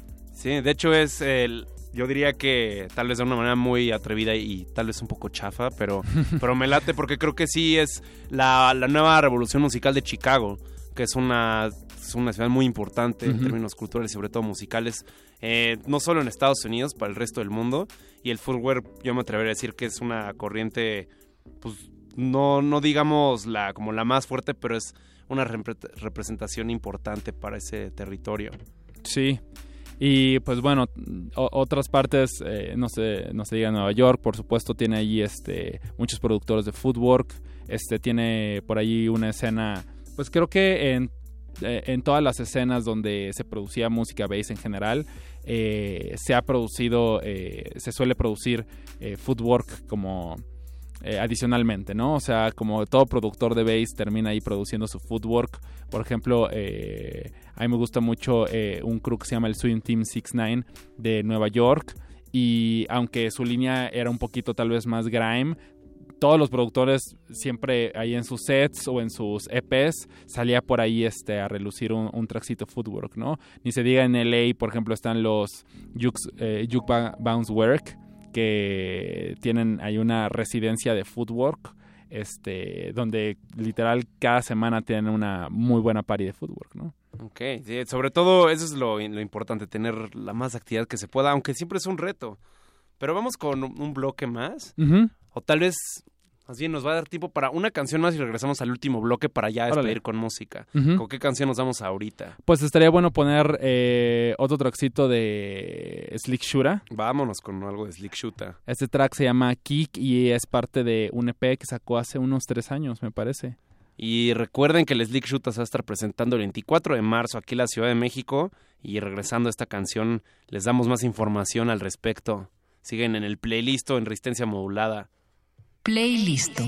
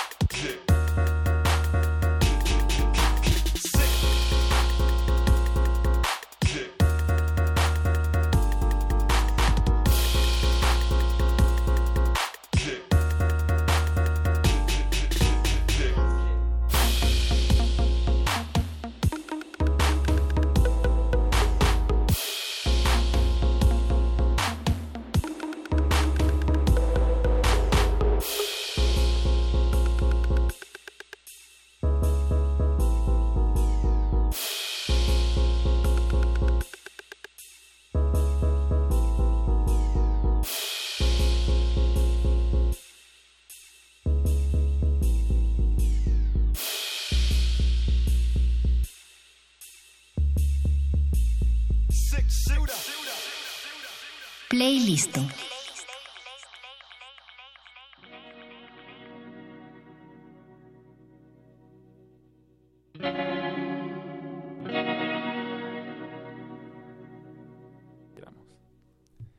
Ya quedó en la firma ahí, si es que sintonizaron, afortunadamente ya hayan estado escuchando hace rato porque quedó en la firma de quién se trataba. Slick Shuta. Desde Noruega nos visita. Correcto. Aunque realmente creo que es el tipo de persona que no le corresponde en ningún lugar, aunque haya nacido en algún territorio. Slick Shuta presente aquí el 24 de marzo, va a tocar la fiesta que está organizada por varias plataformas amigas, Move Like, Marginal, 420, pura buena vibra a todos ellos. Sí, va a estar bien bueno. Eh, va a ser por ahí en la Cuauhtémoc, en Río Rin, en la calle Río Rin, el número 17. Y pues vamos, tenemos ahí un cartelazo que en lo personal creo que me esforcé en, en intentar hacer como mi gig de ensueño, ¿no? es, va a estar la Oli. La Oli, buena vibra la Oli que también ya estuvo aquí en el laboratorio sonoro de cultivo de ejercios. Órale. Ayer, to- bueno, el sábado tocó en el normal y la verdad es que fue de los mejores. Sí, sets. se rifó, la neta. Y de hecho, justamente la vi un, un poquito antes y le dije, mira, si tocas un fútbol, yo estoy contento, no sientas presión. Y, justamente empezó con un 160. Sí, sí, sí se rifó la Oli. Eh, vienen también los Vicio TV, este, de la familia de Finesse Records. Este, mis favoritos, eh, realmente son este, mis veos eh, preferidos ahí, predilectos de la F. Este, y también vamos a estar todo el crew de Move Like DJs, que son este Mónaco, que nos visita desde Monterrey, eh, Sometemos, y Pili, con su proyecto Deep Linking. Pili, quien decías que es este, bueno, sería un poco arriesgado porque es difícil saber de tanto, de tanto movimiento y tanta música Sí, en, correcto. una vida en línea, pero ella está comprometida al fútbol, que ella le entra durísimo al yuk y no es, es poco común, no hay muchas mujeres la escena alrededor del mundo, pero las que las hay, vaya que la reparten duro porque, pues, por ejemplo, está Sí. el ca- caso de Oli que reparte unos beats durísimos, yo creo que es de mis Correcto, sí, productoras sí. favoritas. Mí fíjate que a mí me ha sorprendido mucho el tacto que tiene, este, como para entender, entender a la gente, ¿no? O sea, entender lo que, lo que la bandita quiere realmente reventar, este, en un gig, ¿no? Ahí hay una recomendación, escuche lo que hace Ailu. Ailu es de Argentina y desafortunadamente nos tenemos que ir. Pero gracias por pasar el rato, gracias por estar aquí, compartir canciones y sobre todo, pues ya saben, el 24 ahí está la fiesta. A la orden, por ahí en movelike.co nos pueden visitar o redes sociales, todo es movelike.co. Tú fuiste 10010, 10010, si es que lo quieren decir. Es más divertido, suena más divertido cuando es en inglés. Pero bueno, gracias por venir, Daniel. Buena vibra siempre. A la orden, gracias a ti por invitarme. Y nos despedimos con una canción tuya que es una reversión a una hermosura del, del gran gordo de Barry White. Correcto, la favorita de mis papás, de hecho. The Way You Are. Nos despedimos con eso. Pero mañana hay más resistencia desde el punto de las 9 de la noche. Aquí por Radio UNAM 96.1 de la frecuencia asignada como FM. Gracias a Andrés Ramírez en la operación. Paquito de Pablo en la ejecución, soltando tracks. Apache Raspi navegando esas redes, leyendo mi mente, haciendo vibrar todo. Hasta mañana, resistencia.